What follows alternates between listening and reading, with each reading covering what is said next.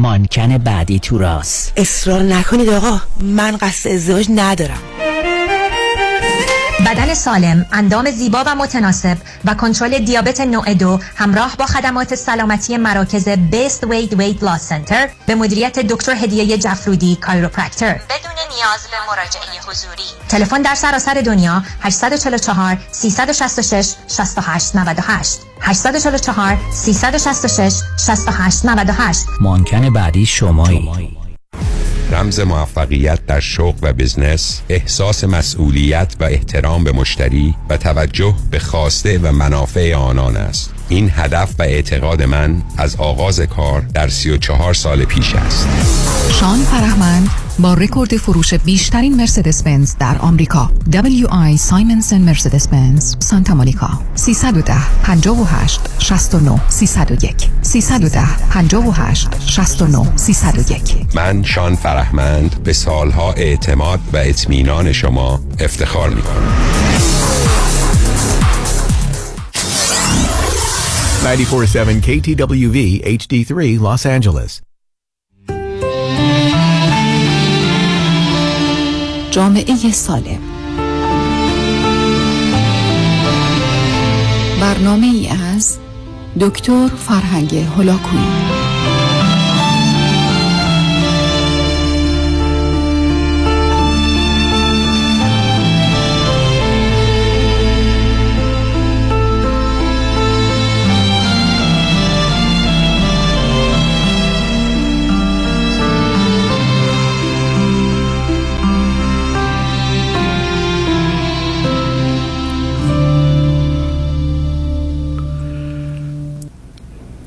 شنوندگان عزیز و ارجمند، درود بر شما به برنامه جامعه سالم که روزهای دوشنبه ساعت چهار تا شش تقدیم حضورتون میشه گوش میکنید. این برنامه امشب از ساعت یازده تا یک بعد از نیمه شب مجددا پخش خواهد شد. همچنین در روز شنبه ده تا دوازده صبح پخش دیگری خواهد داشت. طی پنج هفته گذشته گفتگوی درباره موضوعهای اجتماعی و روانی اجتماعی داشتم که همچنان میتونید اون رو از طریق یوتیوب و یا از طریق وبسایت رادیو همراه اون رو بشنوید.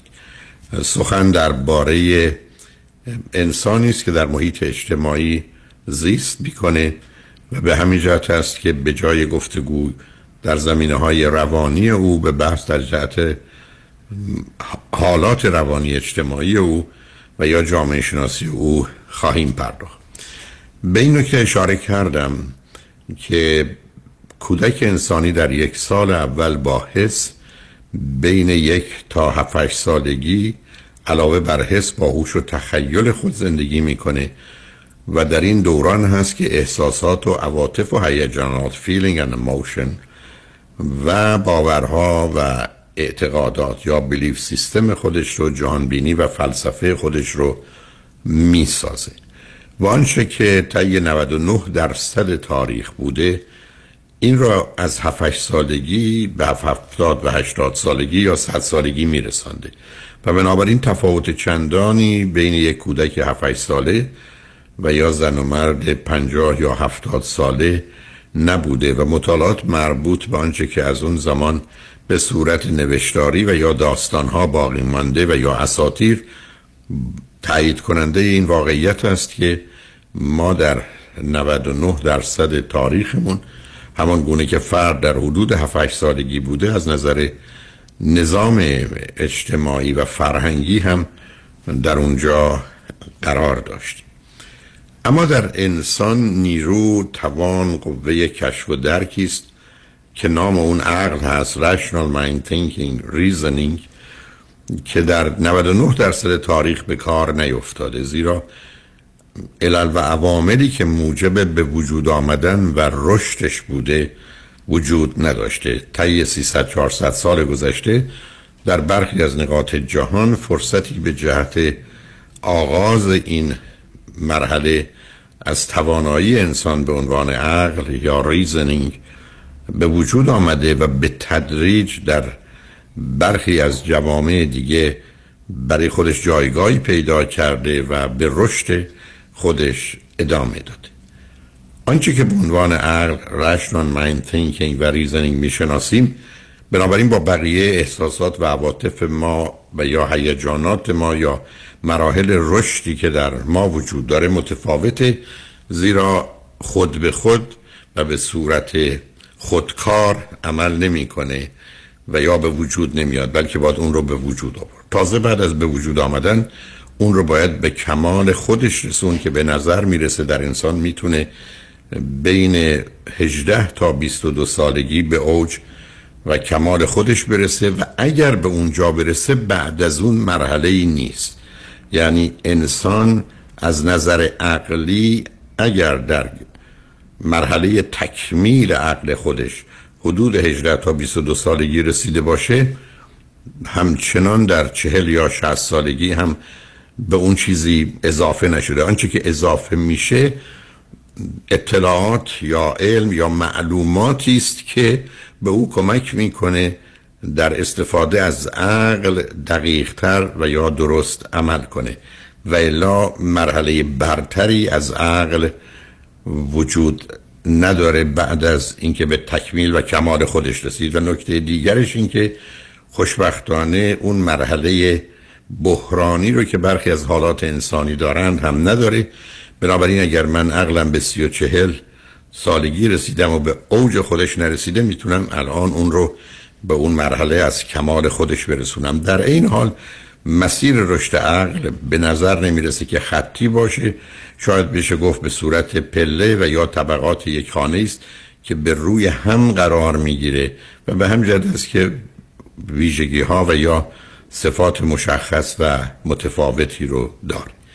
بنابراین برای اولین بار این فرصت پیدا شده که انسان بتونه علاوه بر حس و هوش و تخیلش که برای زندگی و سازگاری با محیط از اون استفاده میکنه بهره مند بشه. یعنی عقل دیگرگونی های فوق العاده‌ای به وجود آمده تا آنجا که شاید بیش از هشتاد نود درصد پیشرفت های اخیر به دلیل حضور و وجود عقل است در جهان. عقل با توجه به واقعیت توان اینو داره که بتونه علم به معنی ساینس رو بسازه. یعنی ما توان اینو داریم که با توجه به واقعیت از طریق عقلی و رعایت اصولی که در یک عقل رشد یافته هست خودمون رو به علم برسانیم. و بنابراین حال ما نه تنها دانسته و نادانسته ها، بلکه به یک علم مجموعی از آگاهی های مرتب و منظم و سیستماتیک دسترسی داریم که تقسیم بندی های خودش رو در زمینه های مختلف پیدا کرده و همکنون بیش از دویست رشته مشخص تفکیک شده علمی در جهان در محیط دانشگاهی تدریس میشه. بنابراین ما از طریق عقل بوده که به علم رسیدیم، و حالا با عقل و علم و واقعیت توان اینو پیدا کردیم که سراغ حالات درونی خودمون بریم. اول اگر سراغ احساسات و عواطف و هیجانات که بیش از هشتاد تا نود درصدش بد و منفی است، یعنی اضطراب است و افسردگی هست و خشم است و استرس هست و احساس شرم و خجالت و حقارت و احساس گناه، میتونیم اونها رو از میان ببریم، و از این به بعد برخلاف دوران کودکی و یا هشت سال اول زندگی که توان ارزیابی، اندازه‌گیری و بعد برداشت و دریافت درست رو نداشتیم، اونها رو تغییر بدیم، تصحیح کنیم و یا معالجه کنیم. بنابراین انسان میتونه به کمک علم و عقل و واقعیت از شر همه گرفتاری ها و مسائل و مشکلاتی که در کودکی چه به دلایل ارثی، چه به دلیل شرایط محیط تربیتی یا خانواده یا بعداً در محیط اجتماعی برش به وجود آمده، اونها را از میان ببره و پیشرفت های علمی در این زمینه موفقیت های فوق العاده و بسیاری رو برای ما به وجود آوردن. پس من و شما دیگه گرفتار احساسات و هیجانات هفت سال اول زندگی نیستیم، بلکه به عنوان یه فرد چهل ساله یا پنجاه ساله میتونیم چهل ساله یا پنجاه ساله عمل کنیم. از طرف دیگه علم و عقل واقعیت سراغ باورها و اعتقادات و فلسفه و جهانبینی ما میره و اونها رو تغییر میده، تصحیح میکنه، دگرگون میکنه و ما رو حتی از خطری که در این اواخر ظرف دو سه قرن اخیر وجود داشت، یعنی ایدئولوژی، یعنی باور به یه مجموعه‌ای که خود ما هم آگاهیم در اون خوب و بد وجود داره ولی همه رو با هم استفاده میکردیم و بنابراین هم سود میبردیم هم به خودمون و دیگران آسیب میزدیم، خلاص کنه و وارد مرحله آیدیال یا آرمان خواهی برسه که مجموعی از باورها، اعتقادات، فلسفه و جهانبینی است که خوبه، درست، مفید، مناسبه و در اون خطا و اشتباهی نیست، مخصوصا که توسط فرد دائما مورد باز رسی، باز گویی، باز جویی دیگری میشه که خاطرش آسوده بشه، تغییرات لازم را اگر ضرورت داره در اون به وجود بیاره. بنابراین شما با یه فرد سالمی میتونید روبرو بشید که با توجه به علم و عقل و واقعیت گرفتار مسائل و مشکلات احساسی و عاطفی و هیجانی نیست و از جانب دیگه با باورها و اعتقاداتش برای خودش و دیگران گرفتاری به وجود نمیاره. و از اونجا بود که این تفکیک رو به این صورت به آقایتون رسوندم که آن کسی یا فردی که فقط با حس و هوش و تخیل و احساس و باورهای هشت سال اول خودش زندگی میکنه به عنوان انسان دیروز و کسانی که به زیور عقل آراسته هستند و از واقعیت و علم خبر میگیرند و اون رو در جهت زندگی خودشون مورد استفاده قرار میدند و با توجه به ویژگی‌های عقل که به اون اشاره کردم و برخی از اون رو اشاره خواهم کرد، وارد مرحله میشن که به عنوان انسان امروز خواهند بود. بنابراین ما با انسان دیروز که کاملا تعریف شده و مشخصه و انسان امروز روبرو هستیم، اما متاسفانه بسیاری از مردمان امروز همچنان کاملا یا تا حدودی مانند انسان دیروز زندگی میکنند. به اینجا رسیدیم که در تجزیه و تحلیل‌های اجتماعی تفاوتی بین سنت یا آنچه که ترادیشن هست و راه و روشی است که در جوامع و فرهنگ‌ها جا افتاده و از یک نسل به نسل بعد منتقل میشه و این نظام باورها، اعتقادات، اطلاعات، دانش، مذهب، فلسفه، جهانبینی، حقوق متعلق به جهان سنتی است که معمولاً بر دو پایه جهل و ترس استوار هست، به عنوان سنت اون رو میشناسیم.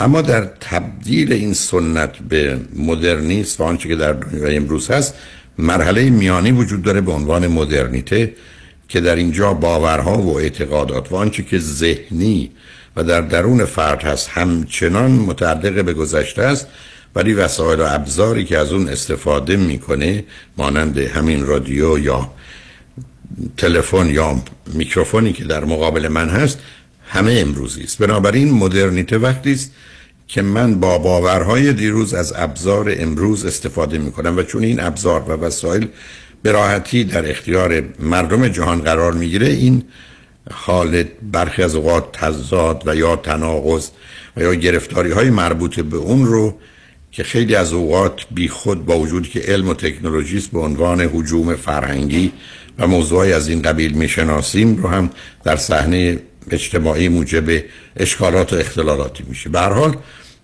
آنچه که اهمیت داره این است که از مرحله مدرنیته باید به مدرنیسم رسید، یعنی در جایی که نه تنها احساسات من، عواطف من، اعتقادات من، باورهای من، دانش من، به هر حال فلسفه و جهانبینی و اعتقادات و جدول ترجیحات و نیازهای من همه امروزی است، در این حال از ابزار و وسایل امروز هم استفاده میکنم و این حرکتی است که در بسیاری از کشورهای پیشرفته جهان از مرحله مدرنیته به مرحله مدرنیسم رسیدن.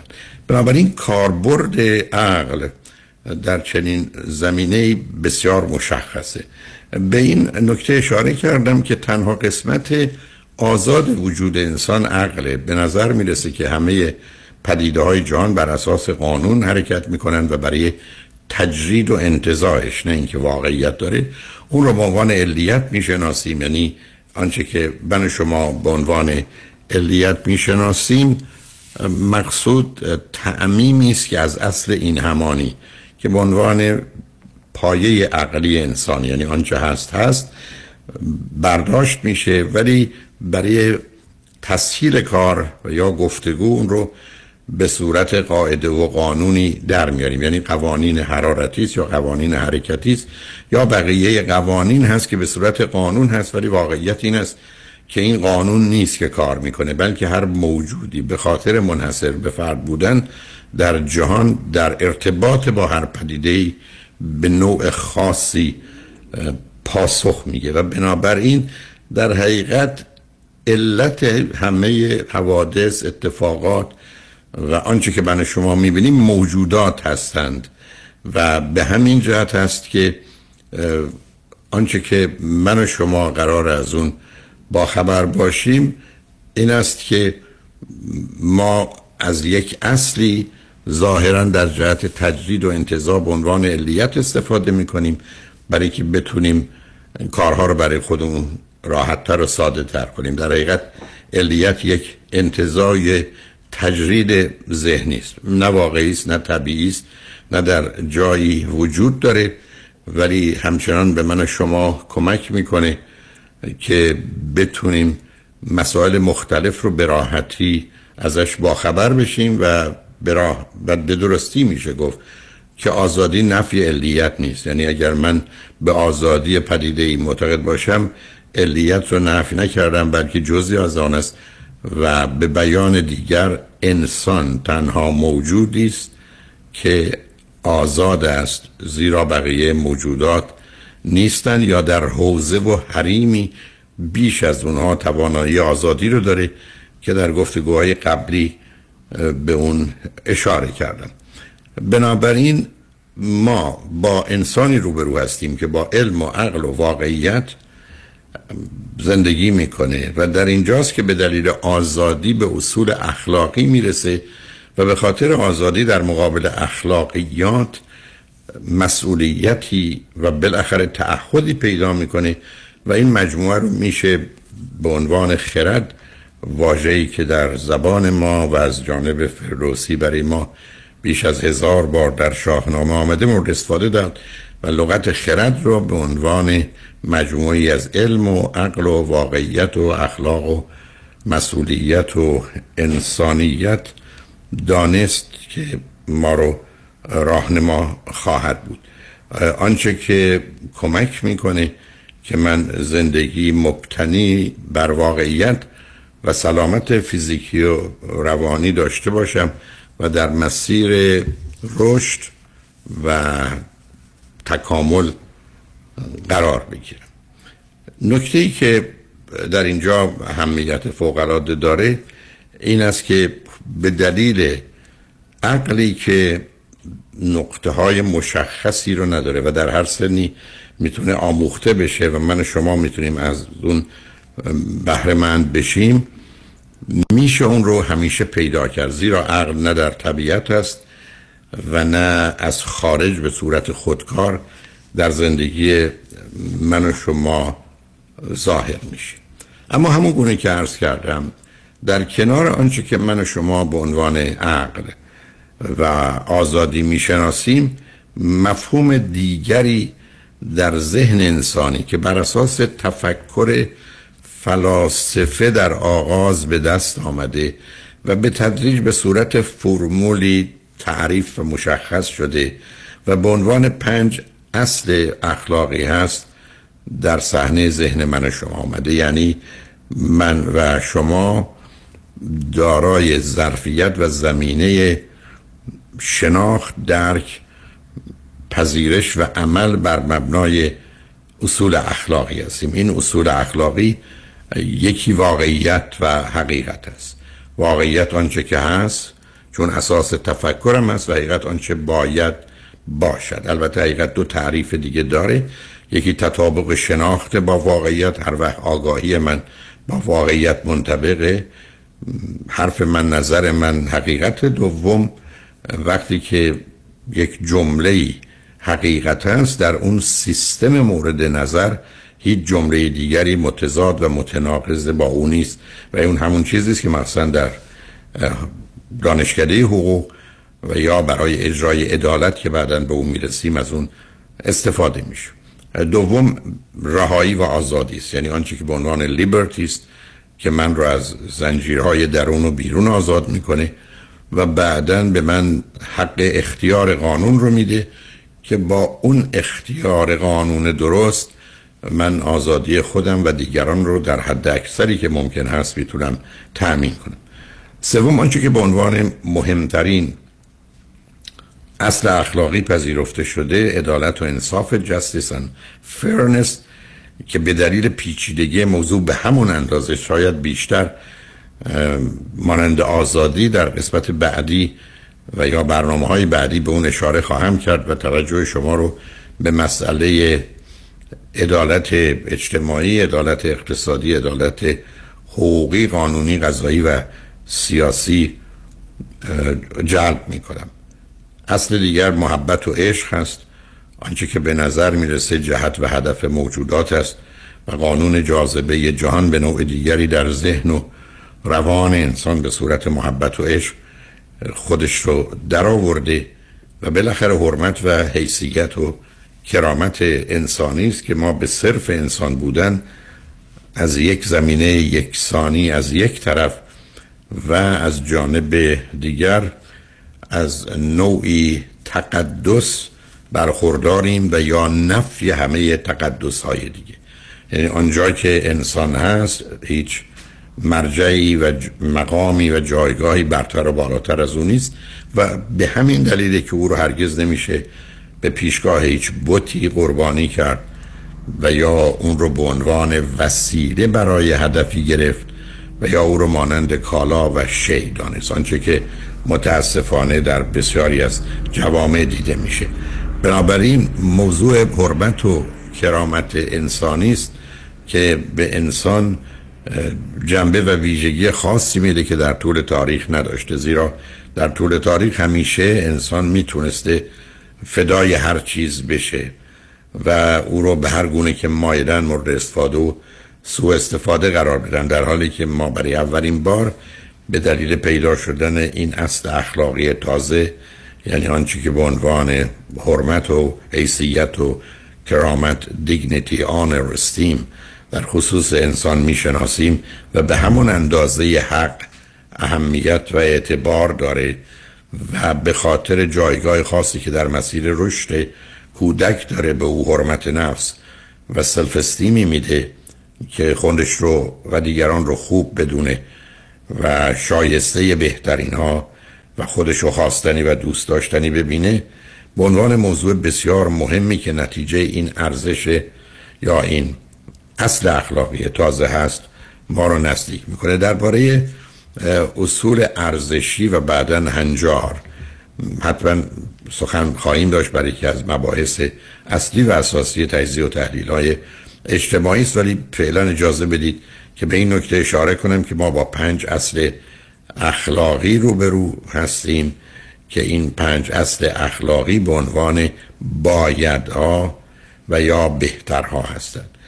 اصولی که با وجود آن که شاید محتوا و تعریف اونها از یک زمان به زمان دیگه، از یک مکان به مکان دیگه، یا در فرهنگ ها متفاوت بودن یا در مسیر رشد انسانی متغیر بوده، اما آن زمانی که علم و عقل و واقعیت و آنچه که من و شما اون رو باید داشته باشیم، کمال عقل در ما باشه، به نظر میرسه که این اصول جنبه جهان شمول دارن و به نوعی یونیورسال، عمومی و جهانی هن، با وجود تغییرات محدودی در محتوا، ولی در کلیاتشون و در اصولشون پابرجا هستند و شاید گرچه نشه اصولا در خصوص هیچ چیزی مربوط به انسان از مطلق صحبت کرد و همیشه نسبیان، ولی بعداً خواهیم دید که این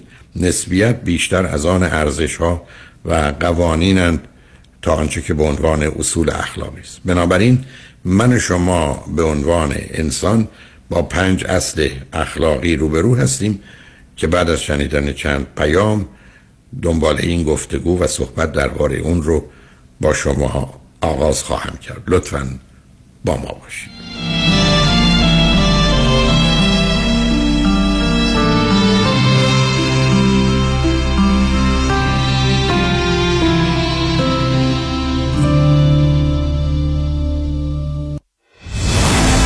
اتحاد، پیروزی، دموکراسی. بیایید با هم برای رسیدن به هدفی مشترک همراه شویم. برای آینده، برای دموکراسی، برای وطن، برای فرزندانمان، برای مادران و پدران و برای خواهران و برادرانمان تا طعم شیرین برابری و دموکراسی را برای همیشه تجربه کنند. من کامران یدیدی و همکارانم برای یاری و پشتیبانی از هموطنان در کنار زنان و مردان ایران زمین تا رسیدن به دموکراسی، آزادی بیان و آزادی انتخاب با تمام قدرت ایستادیم.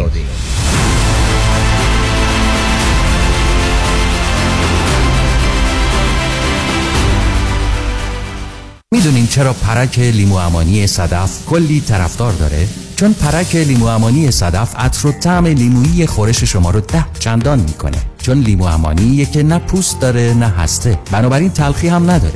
چون بافت لطیفی داره و به طعم خورش تازگی میبخشه. پرک لیمو امانی صدف سالم و آماده برای مصرف در غذا و همچنین چاشنی جذاب برای چای و دمنوش بعد از غذا. بله، انتخاب صدف انتخاب بهترین هاست. خانم آقایون، دکتر ویسوردی هستم، متخصص و جراح چشم و پلک، دارای بورد تخصصی از American Board of Ophthalmology و Clinical Instructor of Ophthalmology at یو سی ال ای. خوشحالم اعلام میکنم که در آفیس‌های جدیدمون در بیولی هیلز و نیوپورت بیچ به علاوه گلندل در خدمتون هستم و با استفاده از جدیدترین لیزرها و دستگاه‌های عمل چشم و پلک میتونم بهتون کمک کنم که از دوربینی، نزدیکبینی، استیگماتیسم و کاتاراکت خلاص شین و دیگه عینک احتیاج نداشته باشین. به علاوه این میتونم کمک کنم که با عمل زیبایی پلک چندین سال به شادابی و تناوت صورتتون اضافه بکنم. همیشه من گفتم چشمان شما رو مطابق چشمان خودم مواظبت میکنم و واقعا این جنبه تبلیغ نیست و همیشه سعی میکنم بهترین رو برای مردمی که چشماشون رو به من اعتماد میکنم ارائه بکنم. با افتخار اعلام میکنیم مطب‌های جدید در بیولی هیلز، نیوپورت بیچ و گلندل. سه یک صفر چهار هفت چهار دو صفر یک صفر. سرودی ویژن دات کام. سلام، من ملودی هستم با چهارده سال سابقه درخشان در کارهای خدماتی ام از نانی، هاوسکیپر اند کرگیور. اگه شما دنبال یه آدم مطمئن برای نگهداری از فرزندانتون یا مراقبت از والدین عزیزتون می‌گردین، با من ملودی در اینفینیتی تماس بگیرید. هشت یک هشت هفت چهار پنج ده ده. دوستان عزیز که در سراسر امریکا هستید، اگه شما هم به دنبال کار خدماتی می‌گردین، برای اطلاعات بیشتر با خانم نیکی در اینفینیتی تماس بگیرید. هشت یک هشت هفت چهار پنج ده ده. عضو صرف هشت ایرانیان. اینفینیتی دومستیک دات کام. سلام، شکوفه امین هستم. جهت تنظیم لیوینگ تراست به مبلغ چهارصد و نود و نه دلار و یا پکیج لیوینگ تراست، وصیت‌نامه، هلت و دوربل پاور آف اترونی و فاینال ارنجمنتس به مبلغ هزار و چهارصد دلار با من تماس بگیرید. همچنین برای اخذ مجوز اوفک و کلیه امور کنسولی، وکالتنامه، گذرنامه، شناسنامه، ثبت ازدواج، طلاق و فوت با من شکوفه امین تماس بگیرید. تلفن هشت یک هشت شش چهار دو هفت دو هشت دو دو. هشت یک هشت شش چهار دو هفت دو هشت دو دو. شکوفه امین.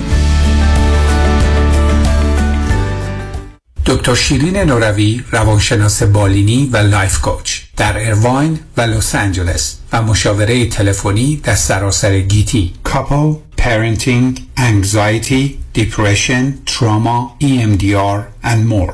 دکتر شیرین نوروی هستم. برای مشاوره خانواده، مشاوره قبل و بعد از ازدواج و فرزندان و تمامی موارد دیگه میتونید با من در تماس باشید. تلفن هشت یک هشت، دو هفت چهار، شش سه یک دو هشت یک هشت، دو هفت چهار، شش سه یک دو. خواهر تو هنوز سوزن میزنی نوک انگشتت که قند خونتو چک کنی؟ آره، هر دفعه هم کلی درد میگیره. دیگه احتیاج به این کار نیست. من زنگ زدم پرومد، اونا یک دستگاه اندازه‌گیری قند خون جدید رو بهم معرفی کردن که زندگی ما راحت کرد. چه وسیله‌ای؟ ساده بگم، این وسیله یه سنسور داره که راحت میچسبه روی بدن، بعد یه دستگاه کوچیک رو میگیری جلوی این سنسور و ظرف یک ثانیه درجه قند خونتو بهت نشون میده. اگه از پرومد این دستگاه رو بگیری، ترتیبی میدن تا هر چهارده روز یک بار یه سنسور جدید بیاد. چه خوب، این دائم چک کردن قند خون واقعا کلافم کرده بود. با این دستگاه دیگه نه نگرانی داری نه درد، به خصوص که پرومد با پزشک و بیمه تماس میگیرن و جدیدترین و بهترین دستگاه آزمایش خون و چهل و هشت ساعته در هر جای آمریکا تحویلت میدن. پرومد واقعا کارا رو برای پیر و جوان راحت کرده. پرومد با قبول اکثر بیمه ها مانند مدیکر، پی پی او و اچ ام او. هشت یک هشت، دو دو هفت، هشت نه هشت نه هشت یک هشت، دو دو هفت، هشت نه هشت نه.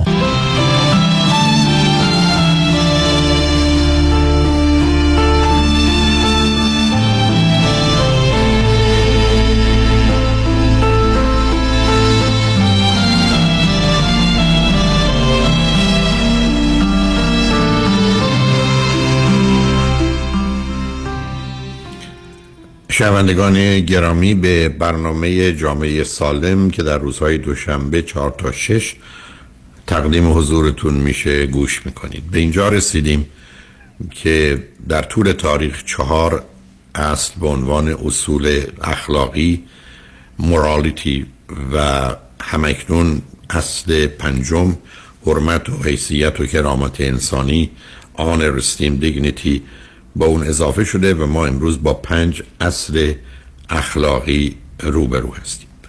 اما وقتی به مسیر رشد اخلاق در انسان توجه میکنیم، جالب این هست که درست مسیر رشد اخلاقی مانند رشد عقلی از تولد تا بیست و دو سالگی است.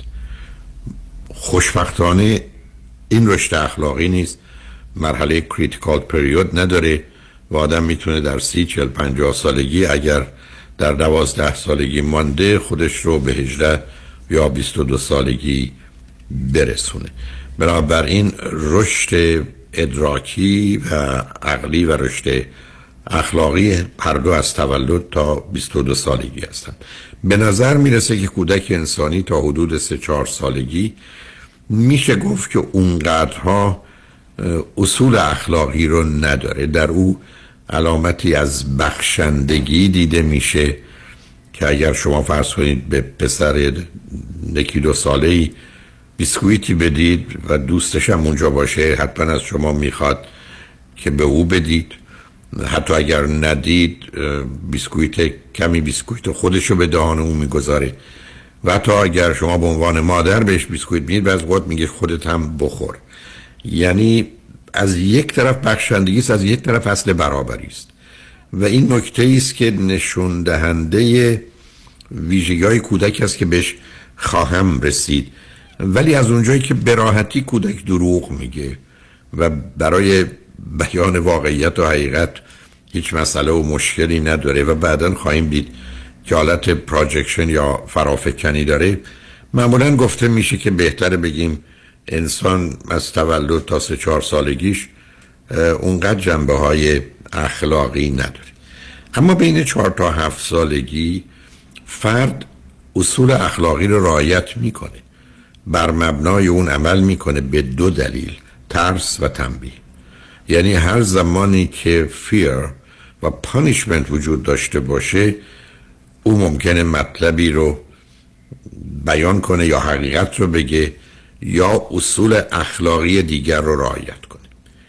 نکته بسیار مهمی است که ما بین چهار تا هفت سالگی مغز ما به گونه‌ای کار میکنه که اگر ترسی نباشه و تنبیهی نباشه، معمولاً آنچه که دوست داریم، ازش لذت میبریم، مصلحت و منفعت خود ماست رو به اون دست میزنیم، حتی اگر علیه دیگری تا مرز از بین بردن و یا نابودی اون باشه. یعنی به پیامد و عواقب کارمون نمیاندیشیم و به همین جهت است که در مرحله ترس و تنبیه شما با موجودی روبرو هستید که یا باید از درون آنچنان ترسیده باشه که به خودش اجازه حرکتی رو نده و یا باید آنچنان بیرون رو حاکم بر خودش بدونه که اگر کار خلافی کرد تنبیه میشه که دست به کار بدی نزنه. و این همون چیزی است که میبینیم به خاطر اینکه بیش از نود و پنج درصد تاریخی که میشناسیم انسان از نظر رشد عقلی و ناچار اخلاقی که بهش خواهم رسید هفت ساله بوده، در این جوامع مسئله اصلی و اساسی ترس و تنبیه و کنترل. و حتی کتاب‌های آسمانی هم برای اینکه مردم رو به کار خوب وادارند و از کار بد باز دارند از طریق ترس و تنبیه حرکت کردند و اون رو تازه به صورتی در آوردند که خدایی یا به هر حال نیروی همچنان ناظر به اعمال شماست، واقف نه تنها به رفتار شماست، به حالات درونی شماست، به نیت شماست، انگیزه شماست، هدف شماست. و در نتیجه کوشش در این بوده که انسان رو به کار خوب وادارند، اما متاسفانه مطالعات نشون میده تأثیر کمی داشته و در دنیای امروز تأثیر خیلی خیلی کمتری که بعداً در گفتگو مربوط به مجازات مثلا مجازات اعدام هم به اون اشاره خواهیم کرد. بنابراین بین چهار تا هفت سالگی کودک به خاطر ترس و تنبیه که از اصولی پیروی میکنه و مخالف مصالح و منافع خودش حرکت میکنه، آزادی دیگری رو میپذیره، به دیگری ظاهرا محبت میکنه، عدالت و انصاف یا آنچه را که فکر میکنه حق دیگری است به او میده و در نتیجه میشه گفت دلیل اصلی رفتار مبتنی بر آنچه که اخلاقی میدانیم بین چهار تا هفت سالگی ترس و تنبیه. بین هفت تا ده سالگی مسئله احتیاج و نیازه. کودک حدود هفت سالگی که عقل در او ظاهر میشه با این واقعیت بیش از همه روبرو میشه که موجود نیازمندی است و اگر نیازها برآورده نشه نه تنها درد و رنج بلکه مرگ خواهد داشت. همین جاست که بزرگترین وحشت او در زندگی مسئله مرگ پدر و مادر، زیرا اونا رو منشأ همه چیز از نظر مواظبت و مراقبت از خودش میدونه و خودش رو نادان و ناتوان و به خاطر اون این موضوع بیش از همه او رو آزار میده و اذیت میکنه. نتیجتاً بین هفت تا ده سالگی اگر شما احتیاجات کسی رو در شرایطی بگذارید که اگر تو بر اساس این اصول یا آنچه درست عمل نکنی ما تو رو از رفع نیازهای خودت به خاطر وسایل محروم میکنیم و معلومه که در جهانی که مسئله کمیابی موضوع اصلی و اساسی هست بین هفت تا ده سالگی رفتار مردم به خاطر توانایی اونها برای نوعی ارضای احتیاجات فیزیکی و مادیشون و یا گرفتن پاداش هست و این همونه که حتی در محیط‌های عادی از طریق آنچه که توکن اکانومی میشناسیمش کوشش میکنن که به کودک چیزی رو بدن که بر مبنای اون بتونه کار خوب رو بیشتر و راحت‌تر انجام بده. بین ده تا دوازده سالگی موضوع آبرو و مسئله اینکه دیگران راجع من قضاوت و چه نظری دارن مهم میشه.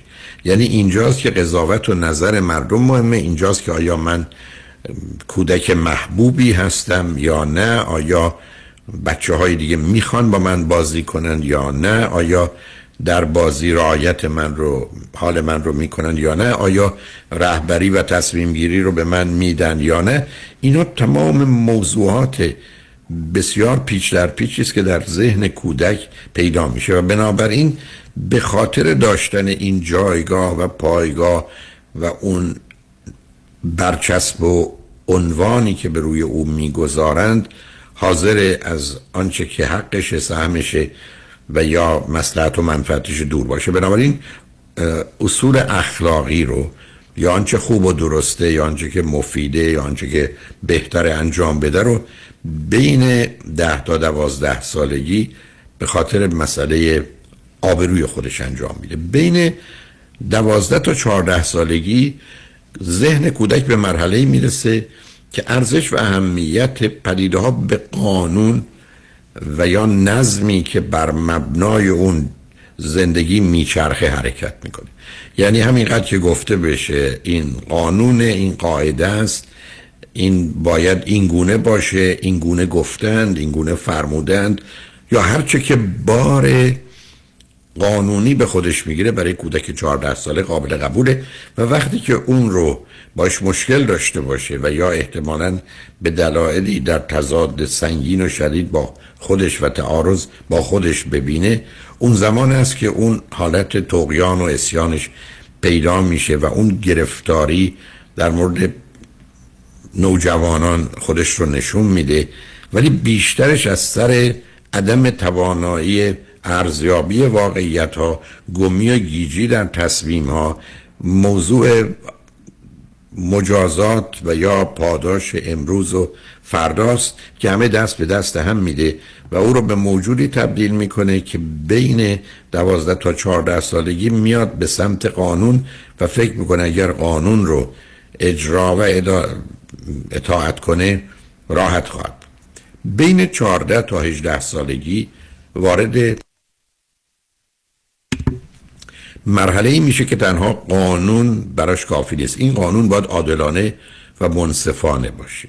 یعنی اینجاست که به یک باره ذهنیت کودک از مرحله کسی که پیروی قانون میکنه بیرون میاد و قانون اگر عادلانه و منصفانه نیست علیهش میسته. اینجاست که شما طغیان و عصیان نوجوانان جوانان رو در سالهای آخر دبیرستان و به ویژه در محیط دانشگاهی میبینید که اصولاً بزرگترین نیروی مخالف حکومت‌ها هستند، زیرا بر اساس نظری که پیدا میکنن و دیگران اونها رو آگاه میکنن، مثل چراغی که براشون روشن میکنن، خودشون رو در وضعیتی میبینن با توجه به نگرانی مربوط به آینده و ابهام که تصور میکنن این قواعد و قوانین عادلانه و منصفانه نیستند و بنابراین فقط پیروی از قانون نمیکنه، بلکه پیروی از قانون عادلانه و منصفانه میکنه و در گفتگویی که احتمالاً امروز خدمتتون خواهم داشت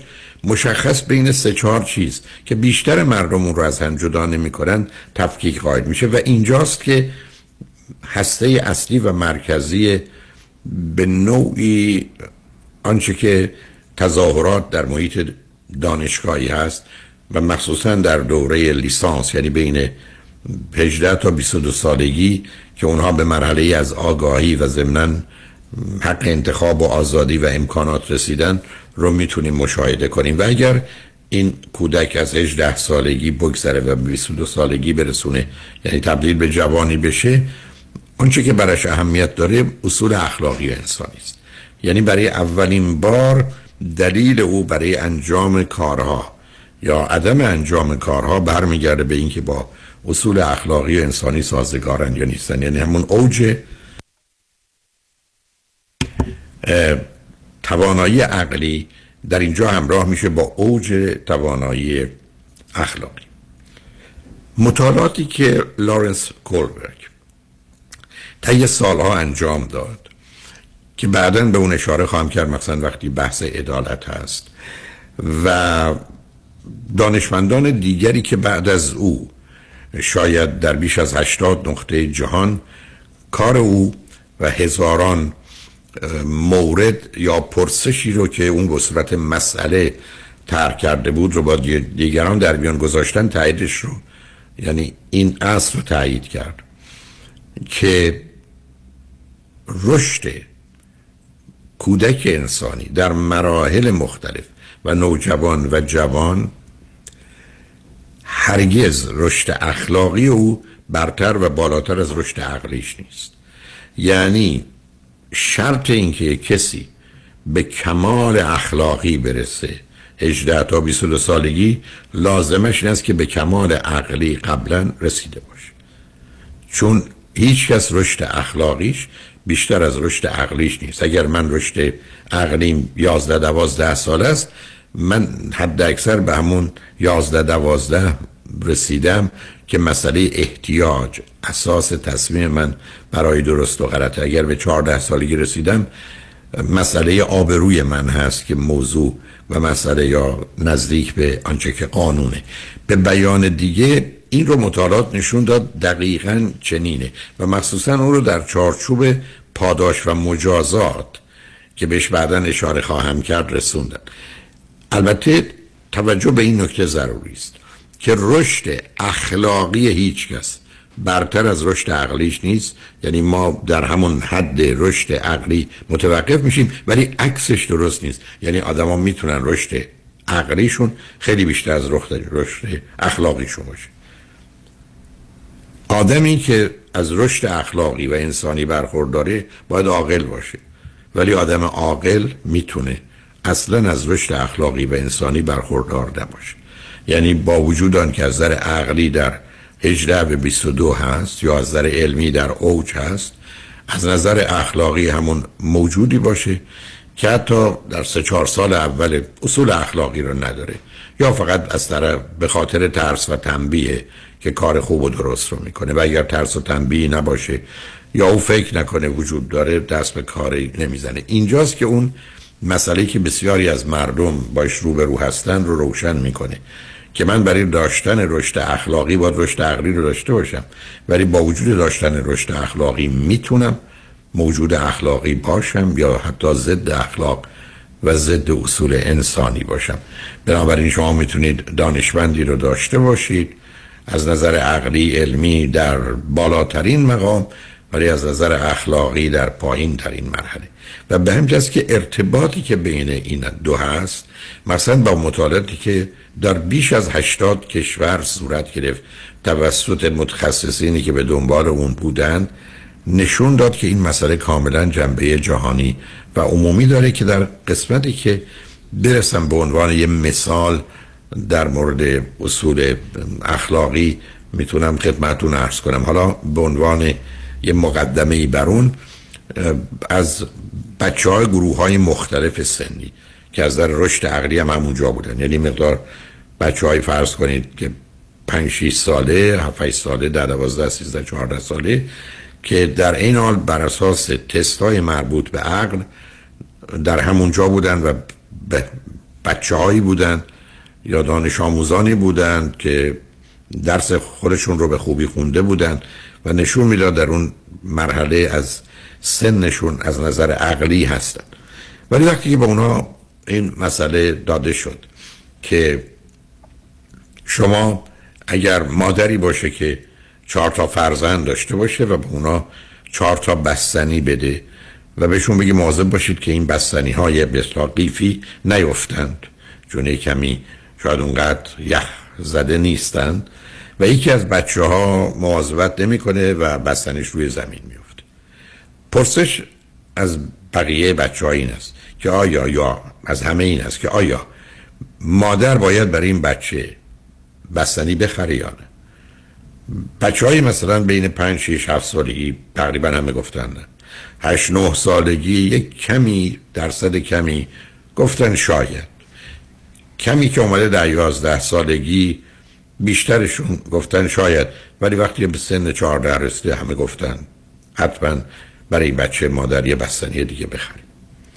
پرسش دوم به این صورت مطرح شده که مادری با چهار فرزندش بیرون میره و چهار تا بستنی برای اونا میخره و اونا میگه مواظب باشید که نیفته. یکی از بچه ها مواظب نیست، بستن...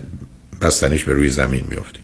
آیا مادر میتونه از هر کدام از اون سه تا یک سوم از هر سه بگیره و در نتیجه سهم همه بشه سه چهارم، به این بچه هم که بستنیش رو از دست داده از یک چهارم یک چهارم یک چهارم بچه های دیگه خواهر برادراش به او هم سه چهارم رو بدی؟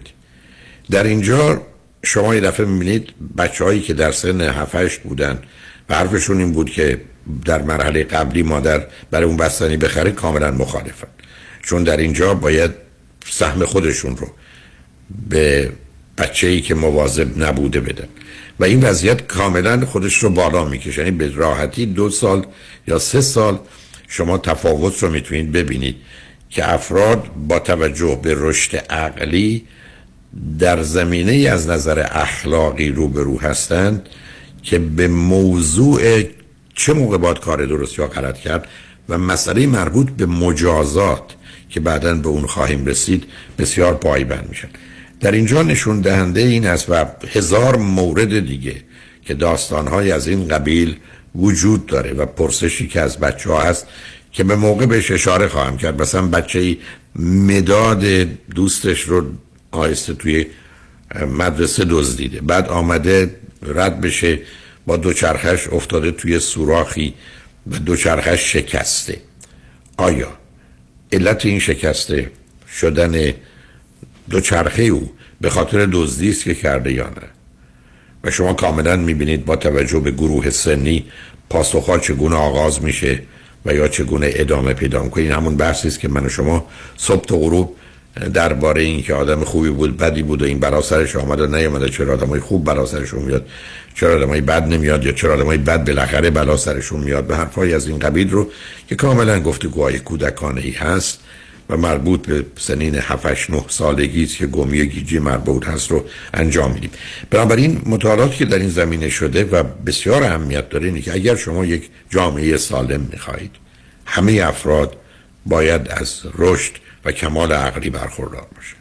در غیر این صورت شما با مردمانی روبرو هستید که اصول اخلاقی رو رعایت نمی کنند و با توجه به سنی که از نظر عقلی در اون قرار دارند مبنایی برای تصمیمشون برای انجام کار خوب و بد خواهد بود و رسیدن به مرحله‌ای که اصول اخلاقی و انسانی به عنوان اصل باشه.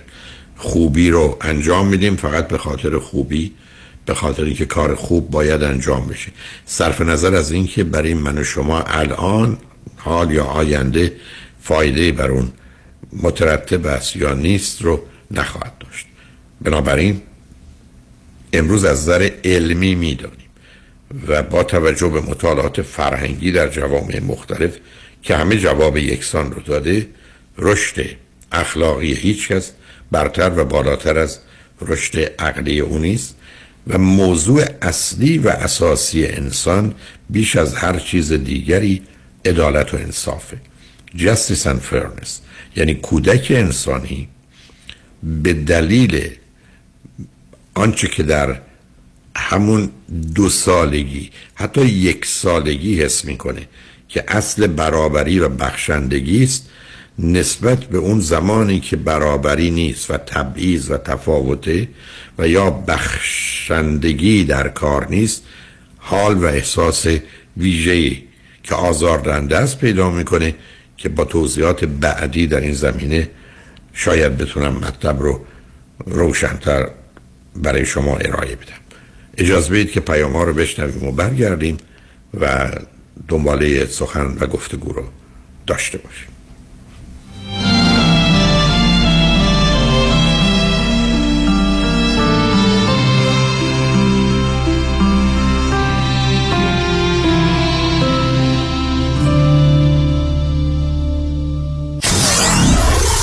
نود و چهار ممیز هفت کی تی دبلیو وی اچ دی سه Los Angeles. الو بفرمایید. جناب انتظاری منصف زاده هستم، وکیل تصادفتون. تبریک میگم آقا، پروندهتون برای یک میلیون دلار ستل شده که بعد از کسر هزینه ها مابقی پول تقدیمتون میشه. ای چه عالی. سهم من چقدر میشه؟ اوه بله، هزینه دفتر ما چهارصد و پنج. هزینه عملای جراحی مثل خالکوبی لگن، بوتاکس روده و تتوی مثانه‌تون جمعاً سهم شما میشه پنجاه دلار که دو تا خوشبو کننده اتومبیل تقدیمتون میشه با عطر نارگیل و خیار. وکیل شما چطور؟ آیا شما موکل او هستید یا دستگاه چاپ اسکناس؟ من رادنی مصریانی هستم. تخصص ما در حذف یا کاهش هزینه‌ها و پرداخت حداکثر خسارت ممکن به موکلین است. دکتر رادنی مصریانی. هشت یک هشت هشتاد هشتاد هشتاد هشت مصریانی لا دات کام. دکتر آرمان نیومن، اولین پزشک ایرانی دارای برد تخصصی پوست، مو و ناخن در بیولی هیلز. کادر پزشکی دکتر آرمان نیومن در بیولی هیلز مجهز در درمان جوش صورت، لکه‌های دست و صورت، برداشتن خال و زگیل، برطرف کردن چین و چروک‌های صورت، بوتاکس و فیلر. تلفن سیصد و ده هشتصد و هشتاد و هشت هشتاد و هشت هفتاد و هفت. قبول بیمه های پی پی او و مدیکر. نیومن درماتولوژی دات کام. آدرس نود و یک پنجاه ویلشر بولوارد. اسپشال این ماه بوتاکس فقط دویست و نود و نه دلار. دکتر آرمان نیومن سیصد و ده هشتصد و هشتاد و هشت هشتاد و هشت هفتاد و هفت. والیدیشن پارکینگ رایگان می باشد. بیشتاز چرا رفتی تو پمپ بنزین؟ تو که باکت پره. راه رو گم کردم، میخوام نقشه بگیرم. نقشه؟ خب بزن تو جی پی اس. راست میگی، اونم میشه.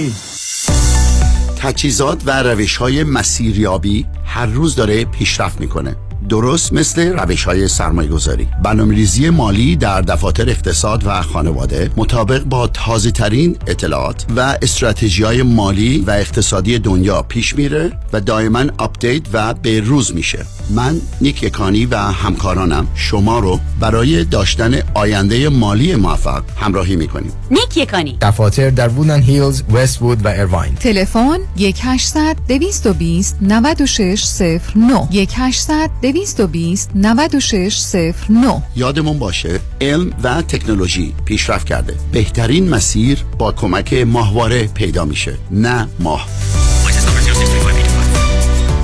توجه بفرمایید، یک خبر بسیار مهم برای صاحبان مشاغل. تا وقت باقی است از این فرصت که دولت امریکا در اختیار شما گذاشته استفاده کنید. اگر تا کنون از این کمک ای آر سی استفاده نکرده اید، لطفاً هر چه سریعتر با تکس رسولوشن پلاس با شماره تلفن یک هشتصد شصت و شش نهصد نه هزار و یک تماس بگیرید تا با کمک حسابداران با تجربه ما تا سقف بیست و شش هزار دلار بلاعوض برای هر کارمند از دولت دریافت کنید. برای گرفتن اطلاعات بیشتر در مورد این برنامه کمکی دولت با شماره یک هشتصد شصت و شش نهصد نه هزار و یک تماس حاصل فرمایید. یک هشتصد شصت و شش نهصد نه هزار و یک تکس رسولوشن پلاس. یک هشتصد شصت و شش نهصد نه هزار و یک.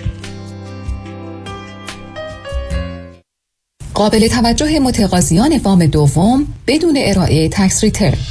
آقای نظام نژاد وام دوم فیکسد سکند تراست دید را بدون ارائه تکس ریترن تا مبلغ پانصد هزار دلار و تا هشتاد و پنج درصد ارزش منازل مسکونی به واجدین شرایط ارائه می کند. اگر بهره وام فعلیتان کم است نیاز به ریفایننس نداری، کافی است برای وام دوم بدون پری پیمنت پنالتی با آقای نظام نژاد تماس بگیرید. یک هشتصد دویست و پنج هشتاد و پنج چهل و پنج یک هشتصد دویست و پنج هشتاد و پنج چهل و پنج. نظام نژاد. این خدمات در چهل و هفت ایالت آمریکا قابل اجراست.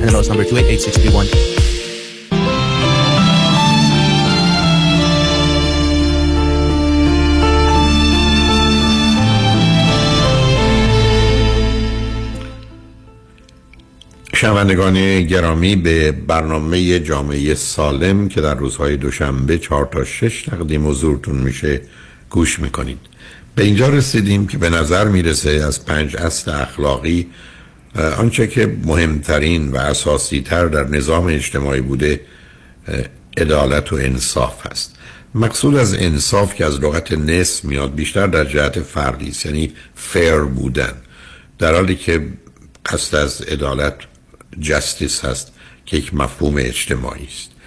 اهمیت این موضوع تا اونجاست که گفته شده که یک کشور با کفر میمونه ولی با ظلم نمیمونه. در این موضوع حقیقتی هست و اون این است که عدل به مراتب مهمتر از کفر است و یا مهمتر ظلم در مقابل کفر اگر قرار بگیره به راحتی میشه گفت که آنچه که نظام اجتماعی رو میتونه برهم بریزه و انسان رو به نابودی بکشه ظلمه تا کفری که معلوم نیست بر اساس تعریف که باشه.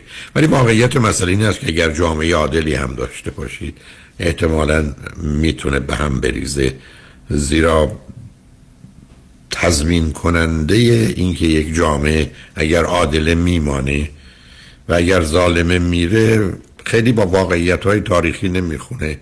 امروز متاسفانه حکومت‌هایی رو میشناسیم که چند قرن در نهایت ظلم و زور و تجاوز در جهان حکم فرمایی کرد.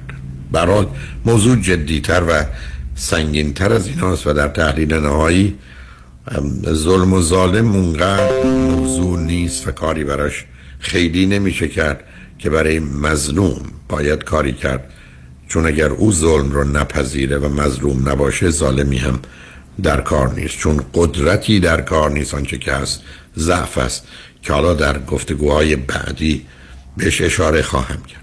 اما مطالعات در خصوص همین موضوع برابری، انصاف، عدالت و هر گونه که مایل هستی در مورد کودکان به ما آگاهی‌های فراوانی رو داده. این نکته را عرض کنم که موضوع عدالت پیچیده است و بعد از این گفتگوی مربوطه به آزادی به اون خواهیم رسید.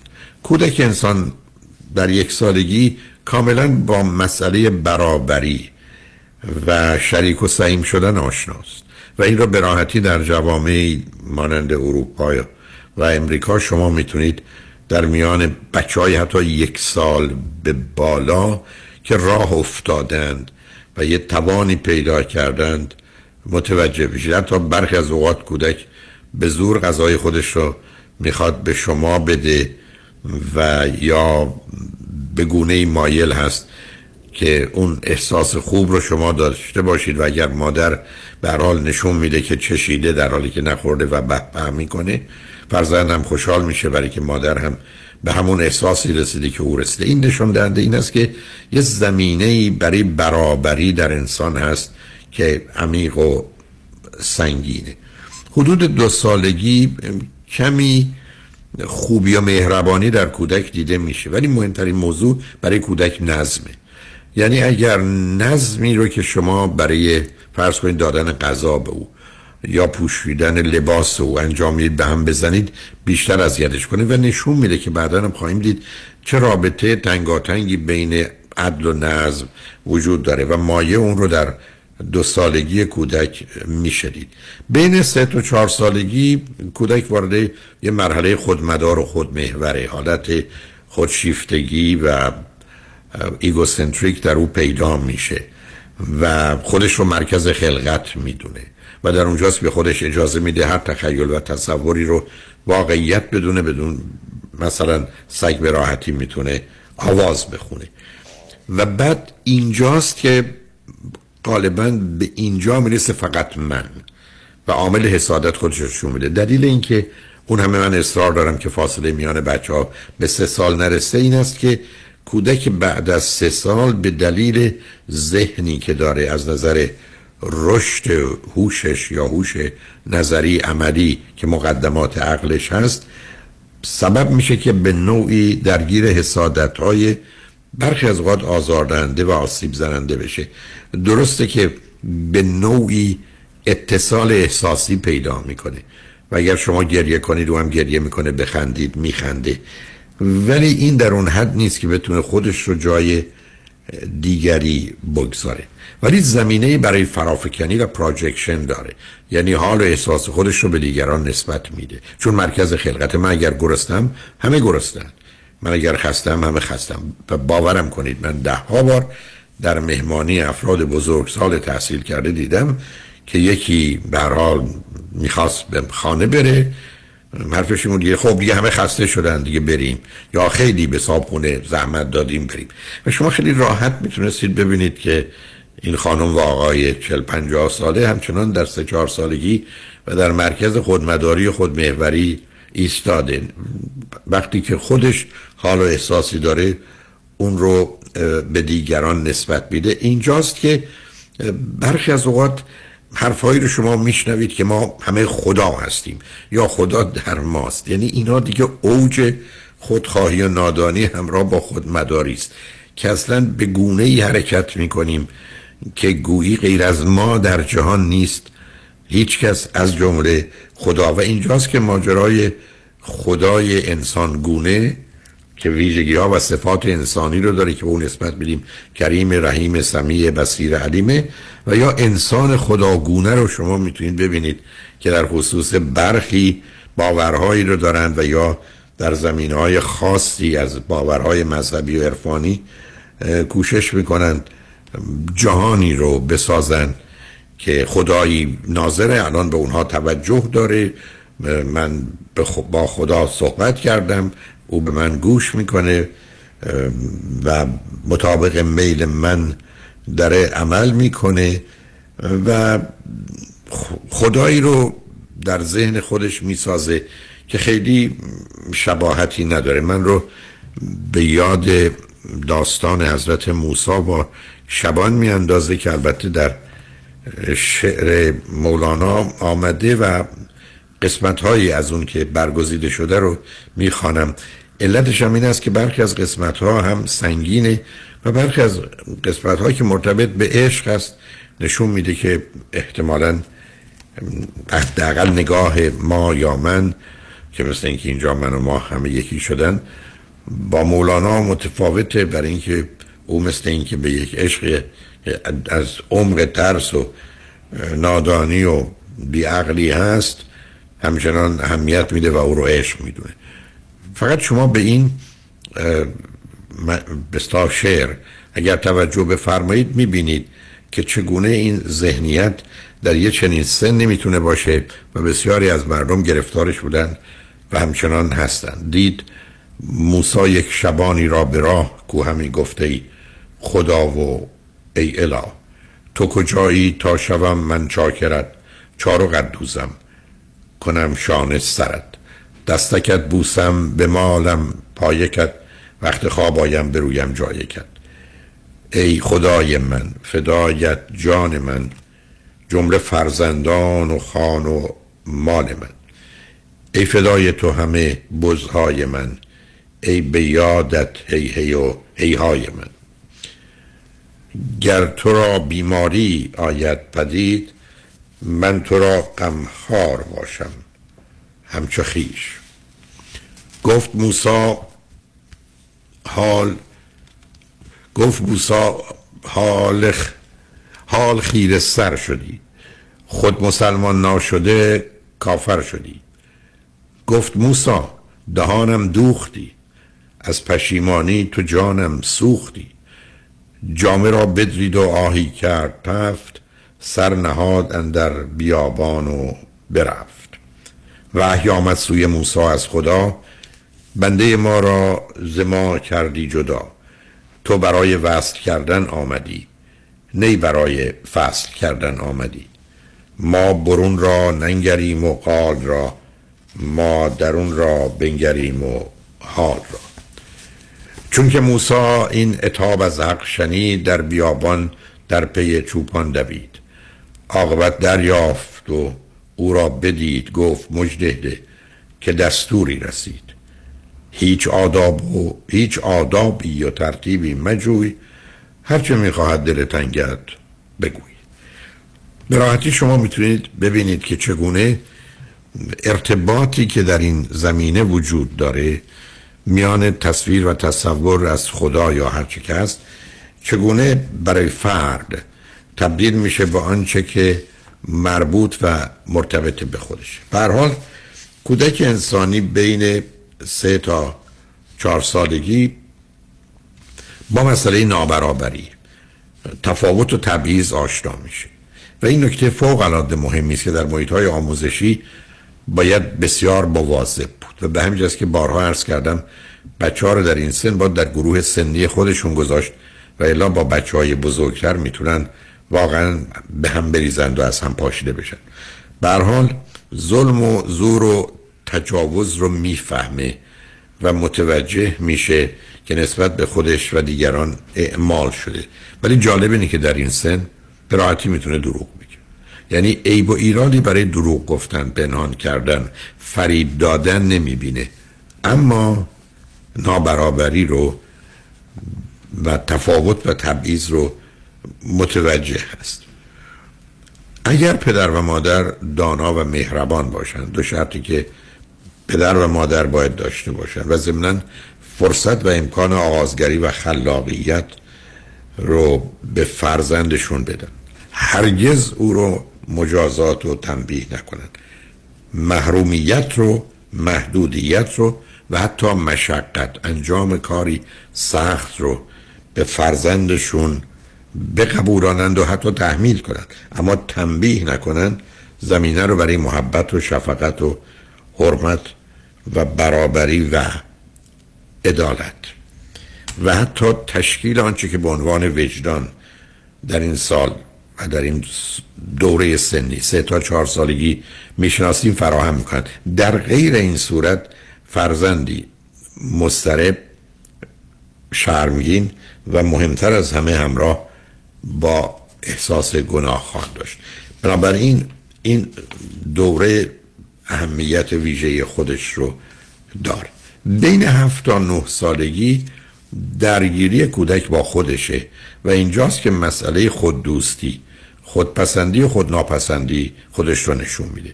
اگر به مرحله خوددوستی برسه نجات پیدا کرد، ولی اگر به مرحله خوددوستی نرسه، خودناپسندی باشه، وقتی که با این واقعیت روبرو میشه که با خودناپسندی چقدر آسیب میبینه، خودپسند هم خواهد شد. بنابراین با وجودی که از نظر روانی مردم دو گونه هستند، خوددوست و خودناپسند، در محیط اجتماعی مردم سه گونه هستند، خوددوست، خودناپسند و خودپسند. زیرا خودپسند، خودخواه، خودشیفته، خودمدار، خودمحور، همه و همه خودناپسندانی هستند که نقش برتر و بالاتر رو ایفا میکنند تا از آسیب آزار دیگران در امان باشند. در این سن هفت تا نه سالگی است که مقیاس و مقایسه و مسابقه و رقابت همه و همه خودش رو به صورت بسیار جدی نشون میده و مهم این است که فرد در این مقام و در این دوران خودش رو در حد دیگران بدونه و ضمناً برای خودش دانایی و توانایی لازم رو برای تشخیص و تفکیک و عمل قائل بشه. این سنی است که ورزش به همراه مربی خوب که هدفش بهتر بازی کردنه و نه بردن میتونه زمینه‌های بسیار اخلاقی و انسانی رو در کودک روش بده. در غیر این صورت او رو دچار احساس حقارت، اون inferiority و کینه و تنفر و خشم میکنه. یعنی این هفت تا نه سالگی دوران بحرانی خاصی از این جهت است. بین نه تا دوازده سالگی کودک به یکباره به دنبال قهرمانه، به دنبال بزرگانه، به دنبال بته، به دنبال مقامه، به دنبال جایگاهی است که او رو از دیگران برتر میکنه. حتی در اینجاست که زمینه پیدا میکنه برای که اموری رو مقدس و اموری رو غیر مقدس بدونه. مطالعات امیل دورکایم در مورد مذاهب نشون میده که اصولاً باور به خوب و بد، درست و غلط، نور و تاریکی، حلال و حرام، نجس و طاهر مشخصه اصلی ادیانه که بین نه تا دوازده سالگی در کودک رشد پیدا میکنه و اینجاست که بسیاری از بچه ها همینقدر که وارد محیط دبیرستان میشن، اگر در شرایطی باشن که محیط آموزشی آماده باشه، بسیار میتونن به سمت گرایش های تند و افراطی مذهبی برن. به هر حال بین نه تا دوازده سالگی مسئله کنترل و مجازات برای او مشخص میشه. اینجا بحرانی ترین دورانی است که فرزند من و شما میتونه به بیراهه بره و اگر شما به تاریخ تکامل انسان نگاه کنید خواهید دید که در اینجا چند اتفاق میفته. اولا میپذیریم ظلم به سویه عدله، یعنی اگر ما به همه ظلم کنیم عدل رو رعایت کنیم. یک کاری اتفاق افتاده همه بچه ها رو تنبیه کنیم، ظلم است، ولی چون مساوی است عدله. گناه پدران و مادران رو میشه برای فرزندان گذاشت حتی تا هفت نسل بعد، در حالی که گناه پدر و مادر چرا باید، کجای اصل اخلاقی و انسانی و عدالت میگه باید به فرزندان برسه. یا تو گناه حضرت آدم به بنی آدم، پسران آدم که اصلا باور نکردنیست، یا گناه فرد به جمع. معلمینی که سر کلاس به خاطر اینکه یکی خطا کرده و همه رو تنبیه میکنه. حالا در اینجا دو امکان هست، یکی اینکه همه بچه ها میدونن کی خطا کرده نمیگن، میزان تنبیه که بچه ها میشن با توجه به سنشون متفاوته، و یا اینکه میدانند چه کسی خلاف کرده و نمیگن. مطالعات تو این زمینه مخصوصا نشون میده که چگونه بچه ها با توجه به سنین مختلف در جهت پنهان کردن اشتباه یکی از همکلاسیاشون و یا درخواست تنبیه او حرکت میکنن که کاملا منطبق است با مسئله رشد عقلی اونها و یا سنی که در اونجا هستن. به هر حال کودک در این سن هست که حاضر نیست اوضاع رو ارزیابی کنه، بین نه تا دوازده حاضر نیست اندازه گیری کنه، موضوع رو کاملا روشن، قطعی و به عنوان اصل میپذیره، ابدا به خودش اجازه شک و تردید رو نمیده و برای خودش انتخابی غیر از آنچه که به او گفته شده نمیبینه. اینجاست که بین نه تا دوازده سالگی او بر اساس یک آیه یا بر اساس یک حکم و یا دستور و فرمان عمل میکنه و اون رو کافی میدونه. یعنی فقط کافیست به او گفته بشه خدا گفته، نمیدونم قاضی گفته یا هر کسی، پایان کاره. این رو من در گفتگوهای مربوط به وقتی که پدر و مادرها در حال جدایی بودند و دادگاه تشکیل میشد برخی از اوقات به صورت باور نکردنی تو این سن میدیدم. یعنی نشون دهنده این است که در این سن کودک به چیزی که توجه میکنه فرمانه، به چیزی که گفته میشه. اینجاست که اون اشکال و اشتباهی که در تاریخ و همکنون وجود داره در جهان ایجاد میشه، چون بیشتر نقاط جهان از نظر رشد همکنون بین نه تا دوازده یا چهارده سالگی هستند. عدالت رو مساوی قدرت میبینه و قدرت رو مساوی حق و حق رو مساوی قانون و قانون رو مساوی مجازات. یعنی شما در جوامعی همکنون میتونید زندگی کنید که وقتی صحبت از عدالته، صحبت از این است که کی دستوری داده و یا اصلا چه چیزی در اختیار چه کسی بوده که حالا فرمان دادنش رو به این و اون داده، یا اصلا عدالت مساوی است با قانون، در حالی که بسیار قانون ظالمانه است و هیچ ارتباطی با عدالت نداره. و بعدم بسیاری مسئله عدالت رو مساوی با موضوع مجازات میدونن. یعنی هر زمان که مسئله و مشکلی در جامعه است، اگر مجازات ها رو، تنبیهات رو افزایش بدیم، توان اداره کردن و کنترلش رو داریم. یعنی این مسئله است که برخی از اوقات شما در محیط های اجتماعی برای حتی حل مسائل عادی میبینید که حرف این است که اگر چند نفر رو بگیرند و دار بزنند و یا چند نفر رو برای همیشه به زندان بیاندازند، بقیه حساب کار خودشونو میکنند. این نحوه تفکری است که مال نه تا دوازده سال است. یعنی نگاهی که او داره مسئله رو به صورت یک مقام، یک جایگاه که تصمیم گرفته میبینه، در حالی که بین دوازده تا چهارده سالگی قانون و مقرراتی که به هر حال از مراحلی و مراکزی گذشته و به عنوان درست و خوب شناخته میشه و فرد در جامعه مخالفتی با اون نمیبینه، چون وقتی که شما به مسئله حکم و دستور و آیه اشاره میکنید مخالفینی داره. ولی بین دوازده تا چهارده سالگی کودک اگر متوجه بشه یا نوجوان که قانونی وجود داره، مقرراتی هست و به نظر میرسه که درسته، حاضر اون رو بپذیره. گرفتاری او در این سن یه مقداری با مسئله احترام و اطاعته، یعنی ریسپکت و اوبیدینس، برای که فکر کنه برخی از اوقات بیش از اندازه است.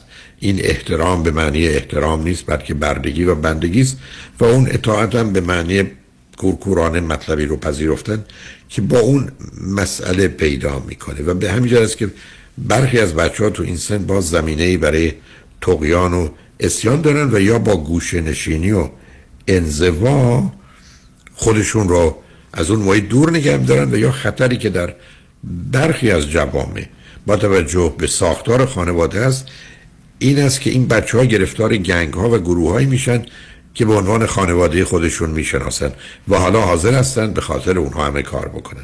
یعنی بچه هایی که بین دوازده تا چهارده سالگی از یه نوع مواظبت و مراقبت و مهربانی برخوردار نیستن و مسئله دستور و فرمان به صورت که من پدرم یا مادرم یا این قانون خانه ماست یا این مقررات اگر تو تو این خونه باشی باید چنین و چنان کنی، خطر این رو وجود داره که یا با طغیان اونها و پنهانکاری و خرابکاریشون روبرو بشم یا اونها گوشه‌نشین باشن و یا احتمالاً به گروه‌هایی که بسیار تند و افراطی هستن و یا گروه‌هایی که قصد اذیت و آزار دیگران رو دارن بپیوندن.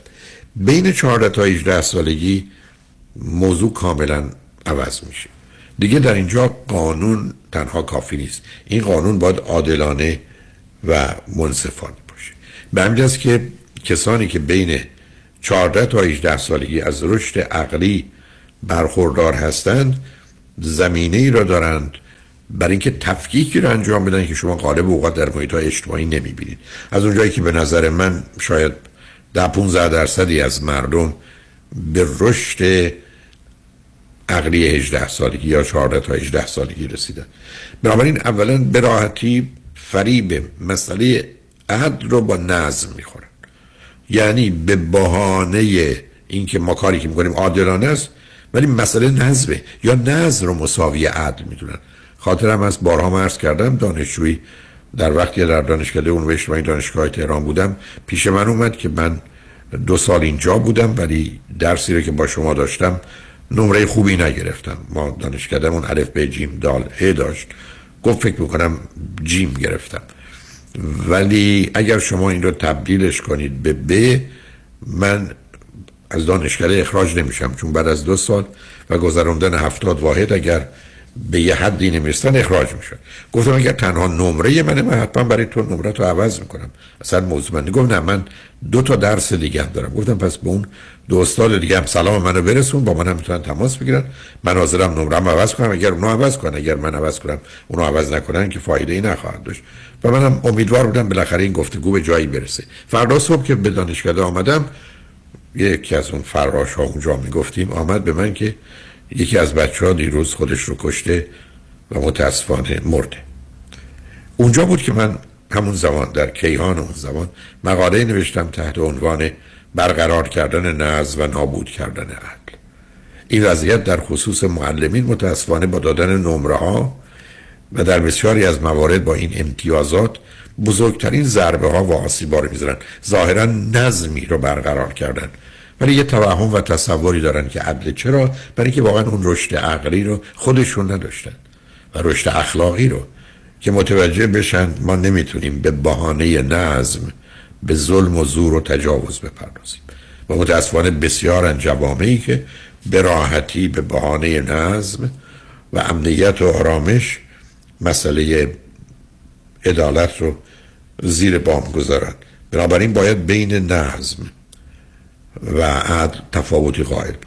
بین نظم و عدالت و قانون همون گونه که عرض کردم بسیاری از اوقات قوانین جهان قوانین ظالمانه هستند، به وسیله برخی علیه برخی وضع شدن. بنابراین به صرف این که چیزی قانونی است معناش این نیست که درست است و باید متوجه اون بود. و بعد از همه بدتر متاسفانه در بسیاری از جوامع مثلا در جوامع که رشد عقلی و اخلاقی مردم زیر هفت هشت سال یا نه ساله عدالت رو مساوی مجازات میدونن. یعنی به همین جد است که فرضشون بر این است که همینقدر که اتفاق بدی میفته باید کسی تنبیه بشه و مجازات بشه، در غیر این صورت همه چیز برهم میخوره.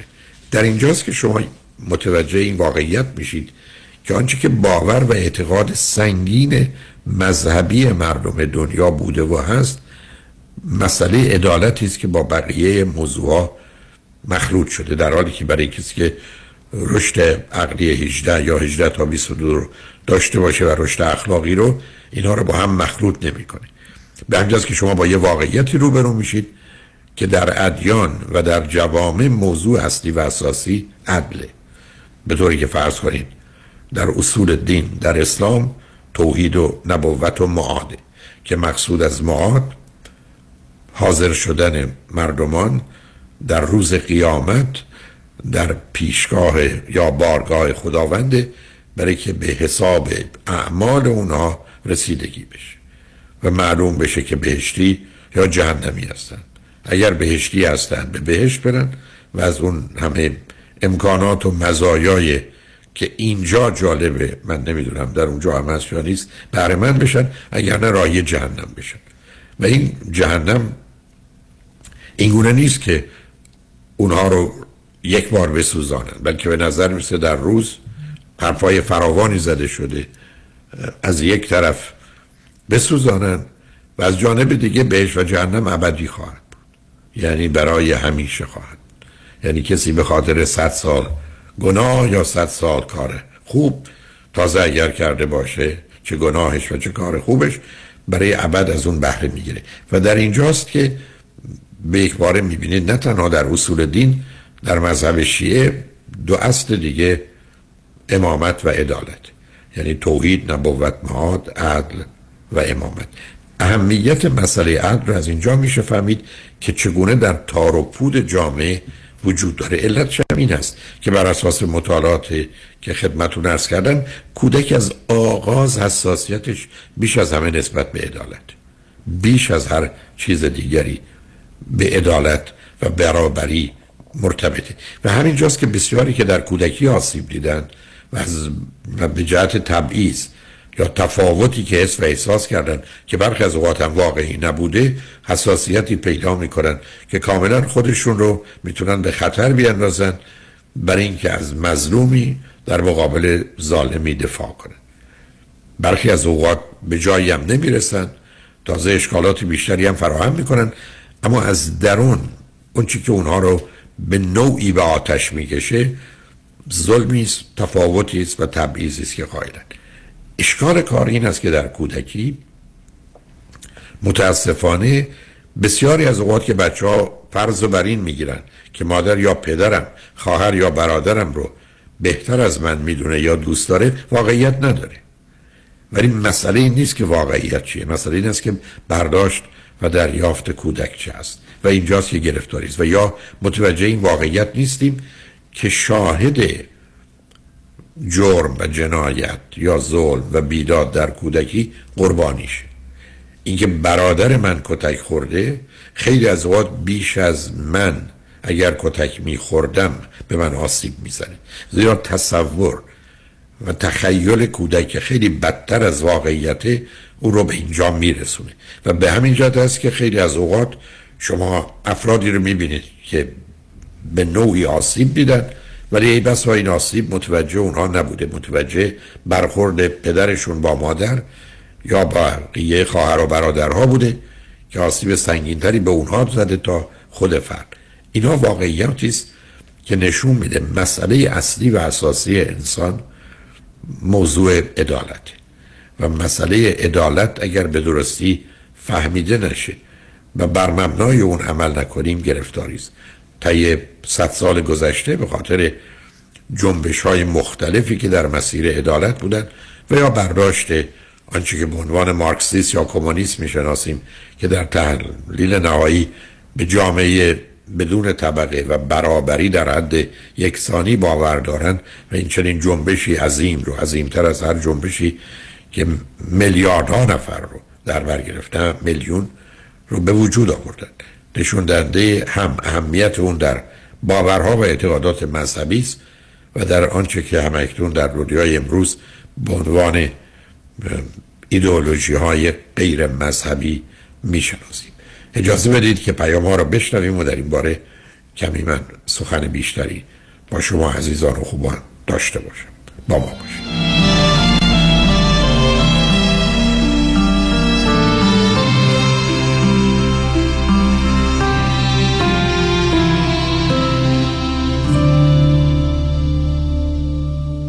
تنها دفع خاطر معظم شایانی است که با قدرت هرچه تمامتر جوابگوی حقوقی صدمات جدی بدنی، صدمات ناشی از کار و تصادفات اوبر و لیفت در جامعه ایرانی است. دفاتر شایانی رکورد شکن در دریافت بیشترین و بالاترین خسارت در تصادفات در طول بیست سال گذشته در سراسر کالیفرنیا با بیش از پنجاه وکیل و کادر حقوقی افتخار دارد که تاکنون بیشترین پرونده های مولتی میلیون دلاری را برای جامعه ایرانی رقم زده است. پیام شایانی، وکیلی با صلابت، نامی برتر و انتخاب اول در دریافت بیشترین خسارت در پرونده های جدی بدنی است. هشت یک هشت، هفت هفت هفت، هفت هفت هفت هفت در تصادفات تنها این شایانی است که انتخاب اول هر ایرانی است. پیام شایانی، The first choice, the best choice. فرد مشیان، نامی آشنا با بیست و پنج سال تجربه در امور تنظیم تراست و انحصار وراثت. فرد مشیان متخصص در انتقال ثروت و سرمایه به فرزندان و نسل بعد و جلوگیری از پرداخت مالیات بر ارث از راه‌های قانونی. در امور تراست و انحصار وراثت با فرد مشیان تماس بگیرید. او در کار خود یک متخصص است. سه یک صفر، بیست و هفت، چهل و هفت، پانصد و یک سه یک صفر، بیست و هفت، چهل و هفت، پانصد و یک دبلیو دبلیو دبلیو دات مشیان گروپ دات کام.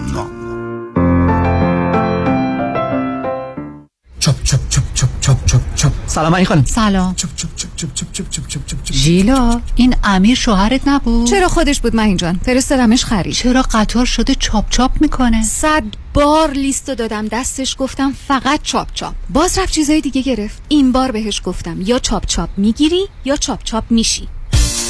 محصولات تازه، سلامت و خوشمزه چاپ چاپ دقیقاً همونیه که میخوام. چاپ چاپ در فروشگاه‌های ایرانی و مدیترانه‌ای. یادتون باشه خانم‌های با سلیقه فقط از چاپ چاپ استفاده میکنن. چاپ چاپ, چاپ. یا چاپ چاپ میگیری یا چاپ چاپ میشی. الو بفرمایید. الو پدرام، یادت برای بیمه گفتی با پیام بنی کریمی تماس بگیرم؟ راضی نبودم زنگ بزنم هرچی دلم میخواد بهت بگم. آره یادمه. حالا هم زنگ زدم هرچی دلم میخواد بهت بگم. دست درد نکنه، همه بیمه هامو با کیفیت و کاورج بهتر منتقل کرد به فارمرز. دو تا بیمه عمر توپم گرفتم. خیلی کارش درسته. ترسیدم دیوانه. بیمه های عمر، بیزینس، منزل و اتومبیل فقط با پیام بنی کریمی. تلفن هشت یک هشت، هشت صفر پنج، سه صفر شش چهار هشت یک هشت، هشت صفر پنج، سه صفر شش چهار.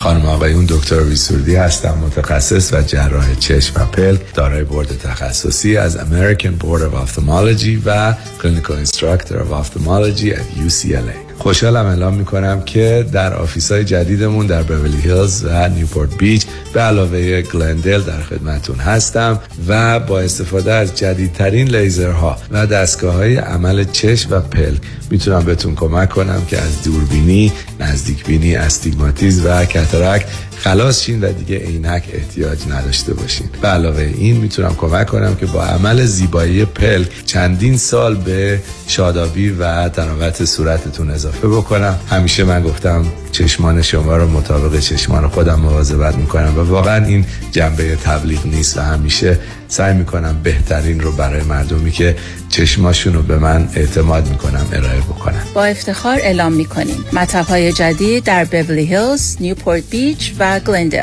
سه یک صفر، چهار هفت چهار، بیست سرودی ویژن دات کام. آژانس امیری بار دیگر تقدیم میکند تور دوازده روزه اسپانیا و پرتغال با قیمتی باور نکردنی که نظیر آن را در هیچ کجای دیگر پیدا نمی‌کنید. بازدید از شهرهای لیسبون، مالاگا، سویل، کوردوبا، مادرید و کوستا دل سول. تاریخ حرکت بیست اپریل. تلفن هشت یک هشت، هفت پنج هشت، دو شش دو شش امیر تراول دات کام.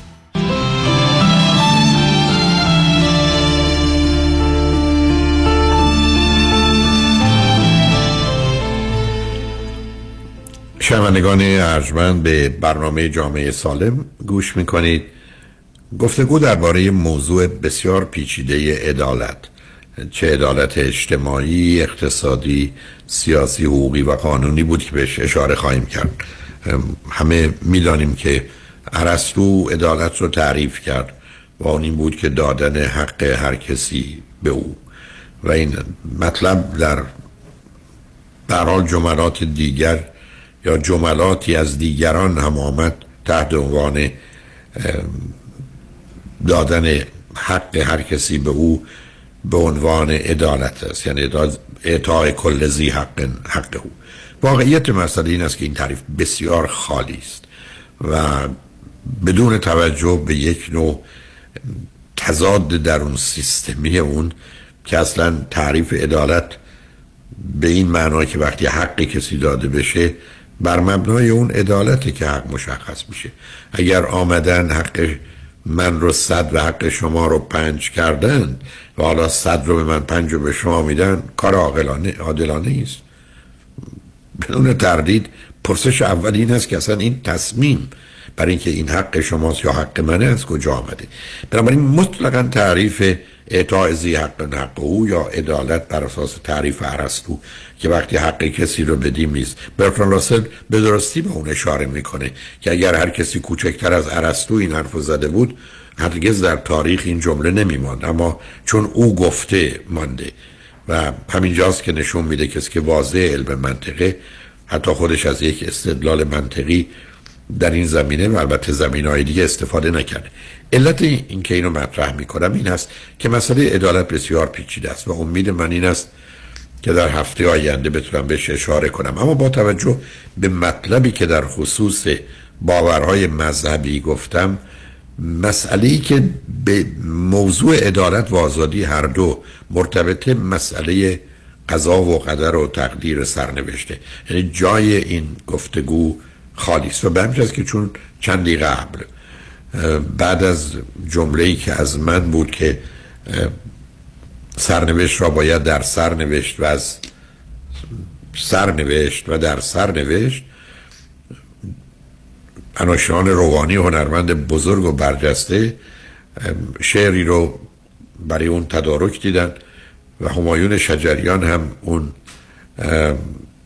ترانه رو به اون زیبایی که متعلق به خود اوست ارائه داد درباره سرنوشت، و من اون رو در هفته آینده خواهم گذاشت چون میتونستم این گفتگو رو دوباره تکرار کنم، ولی فکر کردم که به صورت یه برنامه دو ساعته در گذشته تنظیم شده بود و یا گفته شده بود در رادیو، اون رو تقدیم حضورتون میکنم. اما مایلم به این نکته دیگه اشاره کنم که بسیاری از مردم انتظار و توقعشون این بوده که طبیعت یا نیچر بر اساس عدل حرکت کنه، در حالی که طبیعت بر اساس ظلم حرکت میکنه. دو سوم موجودات برای اینکه حتی یک روز زنده باشن باید حیوان دیگر رو بکشن بخورن تا زنده باشن، و اصولا هرچه ساخته میشه ویران میشه.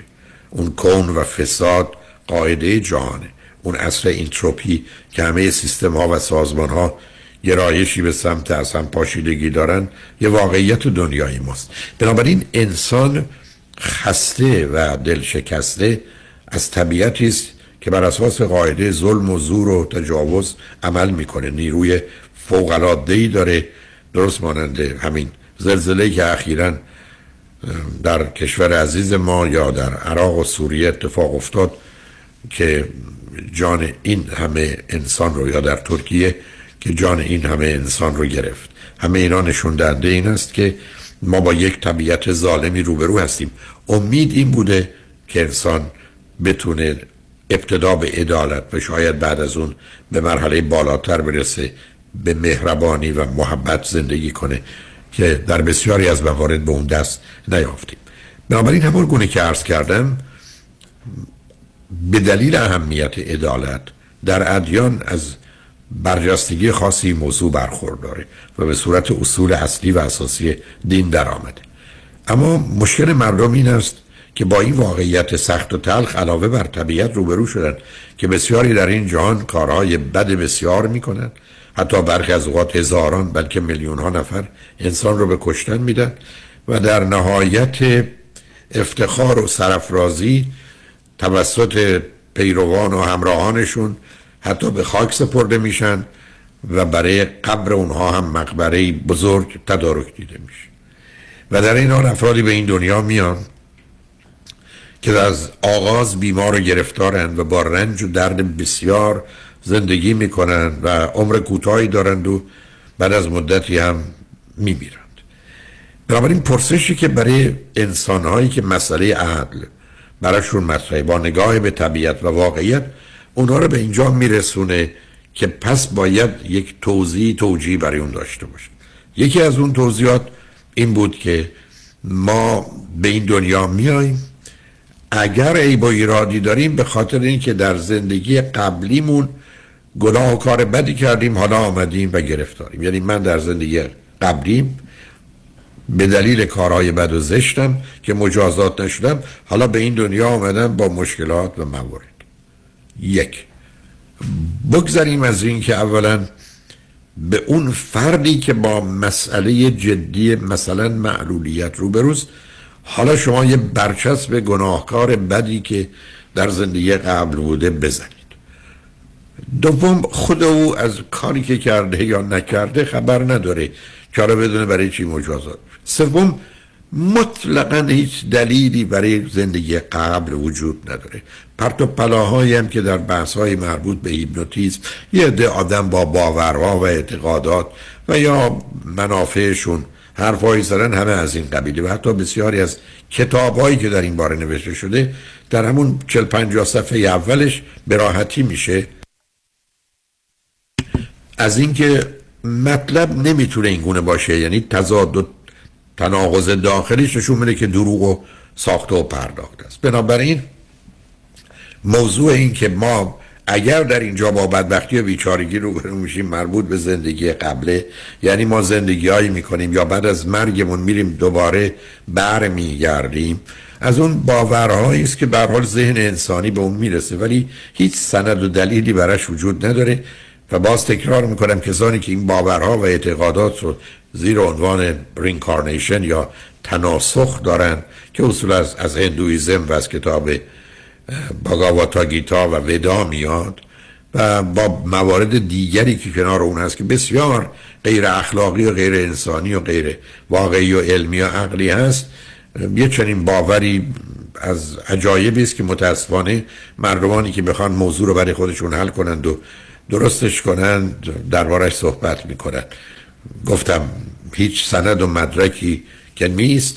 تازه بسیاری اعتراضات به اصول اخلاقی و انسانی یه چنین باوری هست که حالا امیدوارم کسی رو اذیت نکنم. فردی که به این دنیا آمده و با یک اشکال بزرگ روبروست و رنج میبره و درد میکشه، حالا او رو متهم کنیم که تو اصلا در زندگی قبلت گناهکار هم بودی. من فکر میکنم اگر جهانی هست که درش کمی کمی عدالت و مهربانی، بعد از این بهتر عمل کن.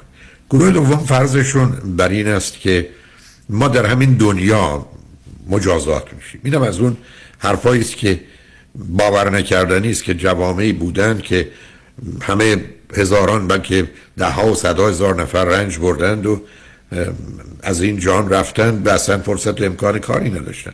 این همه بچه های کوچکی که الان در مخصوصا افریقا به دلیل باورهای عجیب و غریب برای مدت قبل بیماری ایدز چگونه می آمدند و زندگی می کردند رو شما علاوه بر این آمد و رفت ها و یا با توجه به این که چون کار بدی کردن مجازات میشن مرتبط میشین. دنیایی است که اینقدر کسانی هستند که هزاران هزار نفر رو کشتن با افتخار و سرافرازی و سربلندی، همونطور که عرض کردم، زندگی کردند و همکنون هم ای بسا قبر اونها زیارتگاهه و بسیارن که به این دنیا آمدند و کار خوب هم بسیار کردند اما با سرنوشت بدی روبرو بودن. داستان کارما که از این دست به دست بدی از اون دست میگیری، از اون مسائل عجیب و غریبه. تازه اگر قرار من کاری بدی کردم با شما، حالا یک کسی باید بیاد منو مجازات کنه، بعد کسی باید اونو مجازات کنه، که همون در مراحل اولیه هر جامعه‌ای کل سیستم از هم پاشیده میشه و میره. حتی در امریکا از هر چهل و دو جرمی که اتفاق میفته یکیش به دادگاه میره و یا محکوم میشه و تازه سیستم قضایی با این همه مسائل و مشکلات روبروست. بنابراین توهماتی از این قبیل که ما میریم و میاییم و بعدم تازه هیچ کدومم از این رفت آمدمون هیچ خبری نداریم و فقط آدما در شرایط هیپنوتیزم یه سری حرفایی میزنن که ساخته و پرداخته ذهنشونه، ولی همونطور که عرض کردم در تضاد و تناقضات و بعدم چک واقعیت ها نشون میده که دروغ و فریبی بیشتر نیست، یا این تصور که کارما هست و من و شما اگر کار بدی بکنیم بد میبینیم، اگر کار خوبی بکنیم خوبی خواهیم دید، بدون تردید پایه و مایه‌ای نداره. به همین دلیل است که برخی باورشون این هست که ما وقتی به از این دنیا بریم همون گونه که عرض کردم میمانیم تا روز قیامت، فعلا دوران برزخ است و بعدا این ارواح به جسدها برمیگردن و در پیشگاه حاضر میشن و بعدا راهی بهشت و جهنم میشن.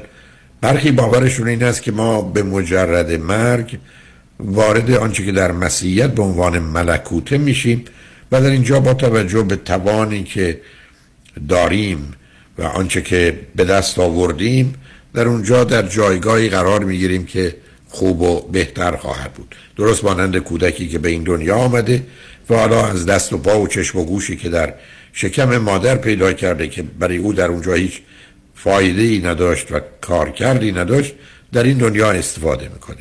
معلومه که اینا تشبیه ها و تعاریفه و بسیاری هم باورشون بر این است که وقتی که مردیم و رفتیم، چون نمیفهمیم که مردیم، درست مانند آدمایی که بیهوش میشن و هم کسی ما رو زنده نمیکنه که بگه خبری بود یا نبود، به هر حال میمیریم و میرویم. آنچه که من میتونم عرض کنم اینقدر شخصی و فردی است که حتی خودم هم خندم میگیره، این است که باور من این است که اگر مردیم، اگر خبری نبود که نمیفهمیم خبری نیست، اگر هم خبری باشه به نظر میرسه بهتر از اینجا باشه و امید من این است که بهتر از اینجا باشه، اگر هم نبود که نبود چیکار کاری براش نمیشه کرد. به هر حال میخوام این رو که فقط عرض کنم که بر اساس مسئله عدالته که اصلا بحث مربوط به قیامت و عالم بعد و مجازات و مکافات و اینا به گونه‌ها و صورت‌های مختلفی در جوامع مطرح شده و همچنان هم هست، در حالی که در یک تجزیه و تحلیل کمی دقیق و درست احتمالاً من شما رو با این واقعیت روبرو میکنه که اونقدرها چیزی در این باره نمیدانیم و به هر حال گفتن فسانه‌ای و در خواب شدن. نمیدونم اگر فرهود خانم براشون این امکان وجود داشته باشه که ترانه آقای همایون شجریان و آقای انوشیروان روحانی درباره سرنوشت رو دارید، از علامتش رو شنیدم دارید، اون رو اجازه بدید بگذاریم هفته آینده من اون برنامه دو ساعته رو که درباره قضا و قدر و تقدیر و سرنوشت هست رو خواهم گذاشت و هفته بعدش دنباله گفتگو رو که مرتبط به موضوع عدالت عرض می‌کنم. همون گونه که خدمتتون گفتم موضوع عدالت و آزادی در مسئله قضا و قدر و تقدیر و سرنوشت که باور بسیار جدیه بسیاری از مردم در گذشته بوده و هم اکنون هم هنوز هست، موضوع یک گفتگوی دو ساعته رو قرار خواهم داد و اون رو تقدیم حضورتون میکنم. ولی ترانه رو به دلیل زیباییش، به دلیل عمق شعرش ازتون میخوام که بشنوید. خدا نگهدار.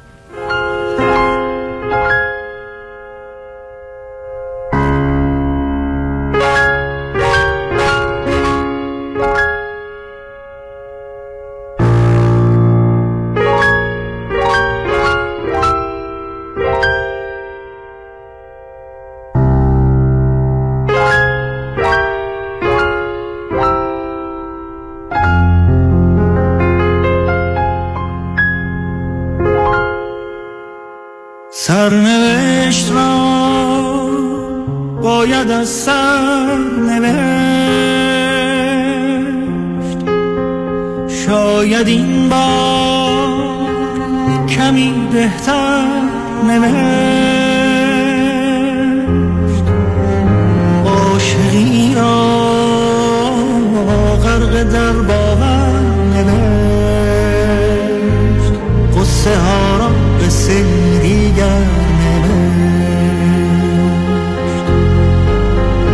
از کجایی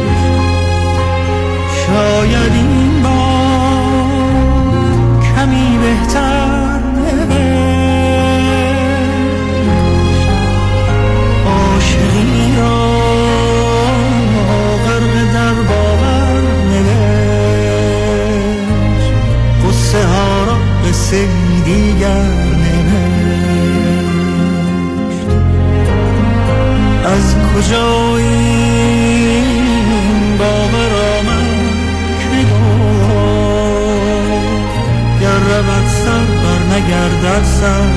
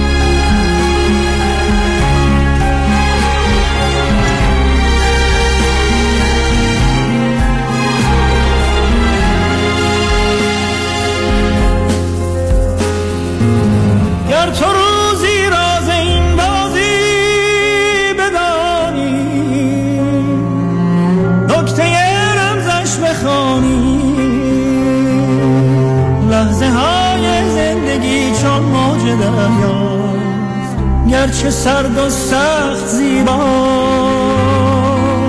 موج این دریا گرد پس سر گذشتن سر نوشتت سر گذشتن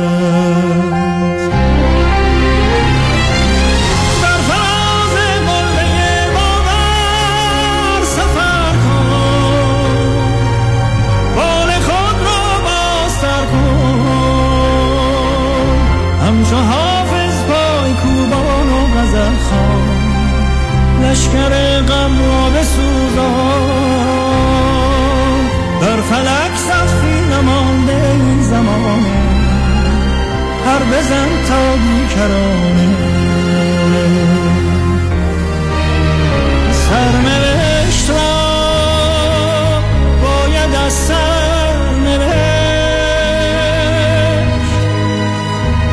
شاید این بار کمی بهتر نوشت عاشقی را غرق در باور نوشت قصه ها را به سری دیگر نوشت از کجایی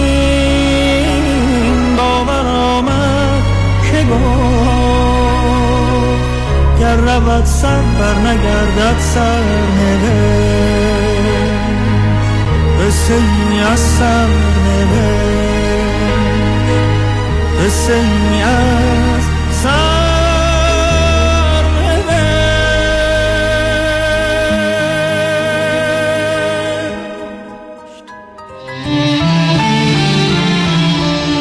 جامعه سالم برنامه ای از دکتر فرهنگ هلاکویی.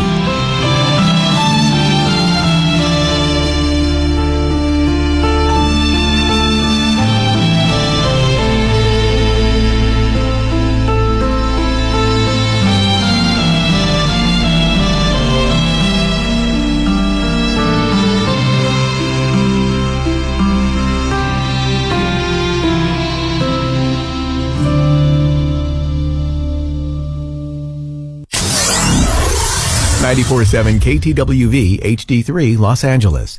دکتر کامران یدیدی، وکیل اول تصادفات، پس از بیست و شش سال موفقیتی بیوقفه برای اولین بار در تاریخ وکالت تصادفات با شکست رکوردی بی سابقه افتخار دیگری را برای ایرانیان رقم زده است. رکوردی که نه ده میلیون دلار، نه صد میلیون دلار، نه پانصد میلیون دلار، بلکه یک بیلیون دلار است. دریافت بیش از یک بیلیون دلار خسارت فقط و فقط در امور تصادفات. نام دکتر کامران یدیدی را به وکیل بیلیون دلاری تصادفات بدل ساخته است. وکیلی که نام پرقدرتش افتخاری است برای جامعه ایرانی کالیفرنیا. هشت یک هشت نه نه نه نه نه نه نه در جامعه ایرانی وکیل بیلیون دلاری تصادفات تنها یکی است، آن هم دکتر کامران یدیدی است. مده مده دردم بده جده مغزه بابا اینقدر اشغال نریستی خودت پدر بدن در آوردی دیگه چیکار کنم خیلی کیدرینگ حاتمه میشم بیا ها سفارش بدی بذار روده اجازه بگیرم روده جوان روده سفارش بدی با دیوی میشه بیا بذار ببینم مری چی میگه مری جان جونم عزیزم از او جواره میگن اوردر بدیم میشم بیا هرچی قلب بگه قلب جون از او جواره لازم نیست چیزی بگی به مغز بگیم به واسن دستور بده یه تکونی به خودش بده از وبسایت مای هاتم دات کام سفارش بدنتون شما رو به رستوران حاتمه میشم بیا ها میکشونه nine four nine seven six eight zero one two two. one two one two. Vous êtes sûr? Vous êtes sûr? مطمئنی. Are you sure? واقعا مطمئنی. Vous êtes sûr? Are you sure?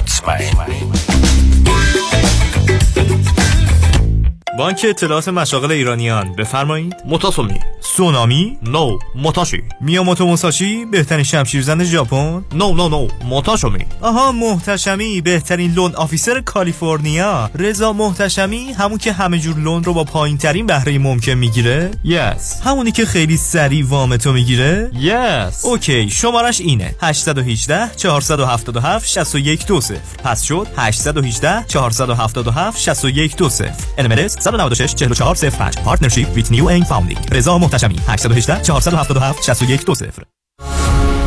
آلاله کامران هستم.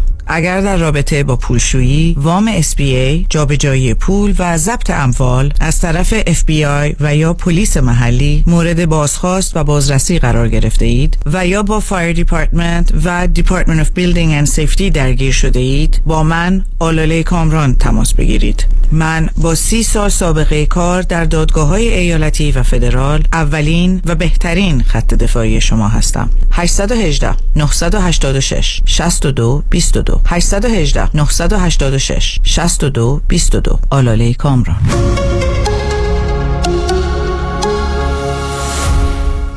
امسال ما بالاخره خونه دار شدیم، اما واقعا تصور نمی کردیم که هزینه های خونه دار شدن انقدر بالا باشه. البته خب یه دستی هم به سر روی خونه کشیدیم و نتیجه شد کلی بدهی روی کردیت کارت ها. سلام، مانیات همی هستم و این فقط مشکل شما نیست. وقتی که شما از هزینه های زندگی عقب میافتید، این عقب افتادگی جبران نمیشه مگر اینکه هزینه های زندگی کم بشه یا درآمد شما بیشتر. اگر هیچ کدوم از این دو تا راه حل رو ندارین، ما هستیم که با صحبت کردن با شرکت های کردیت کارت کمپانی مبالغ بدهی‌های کریدیت کارت شما رو کم کنید و البته از خونه دار شدنتون هم لذت ببرید.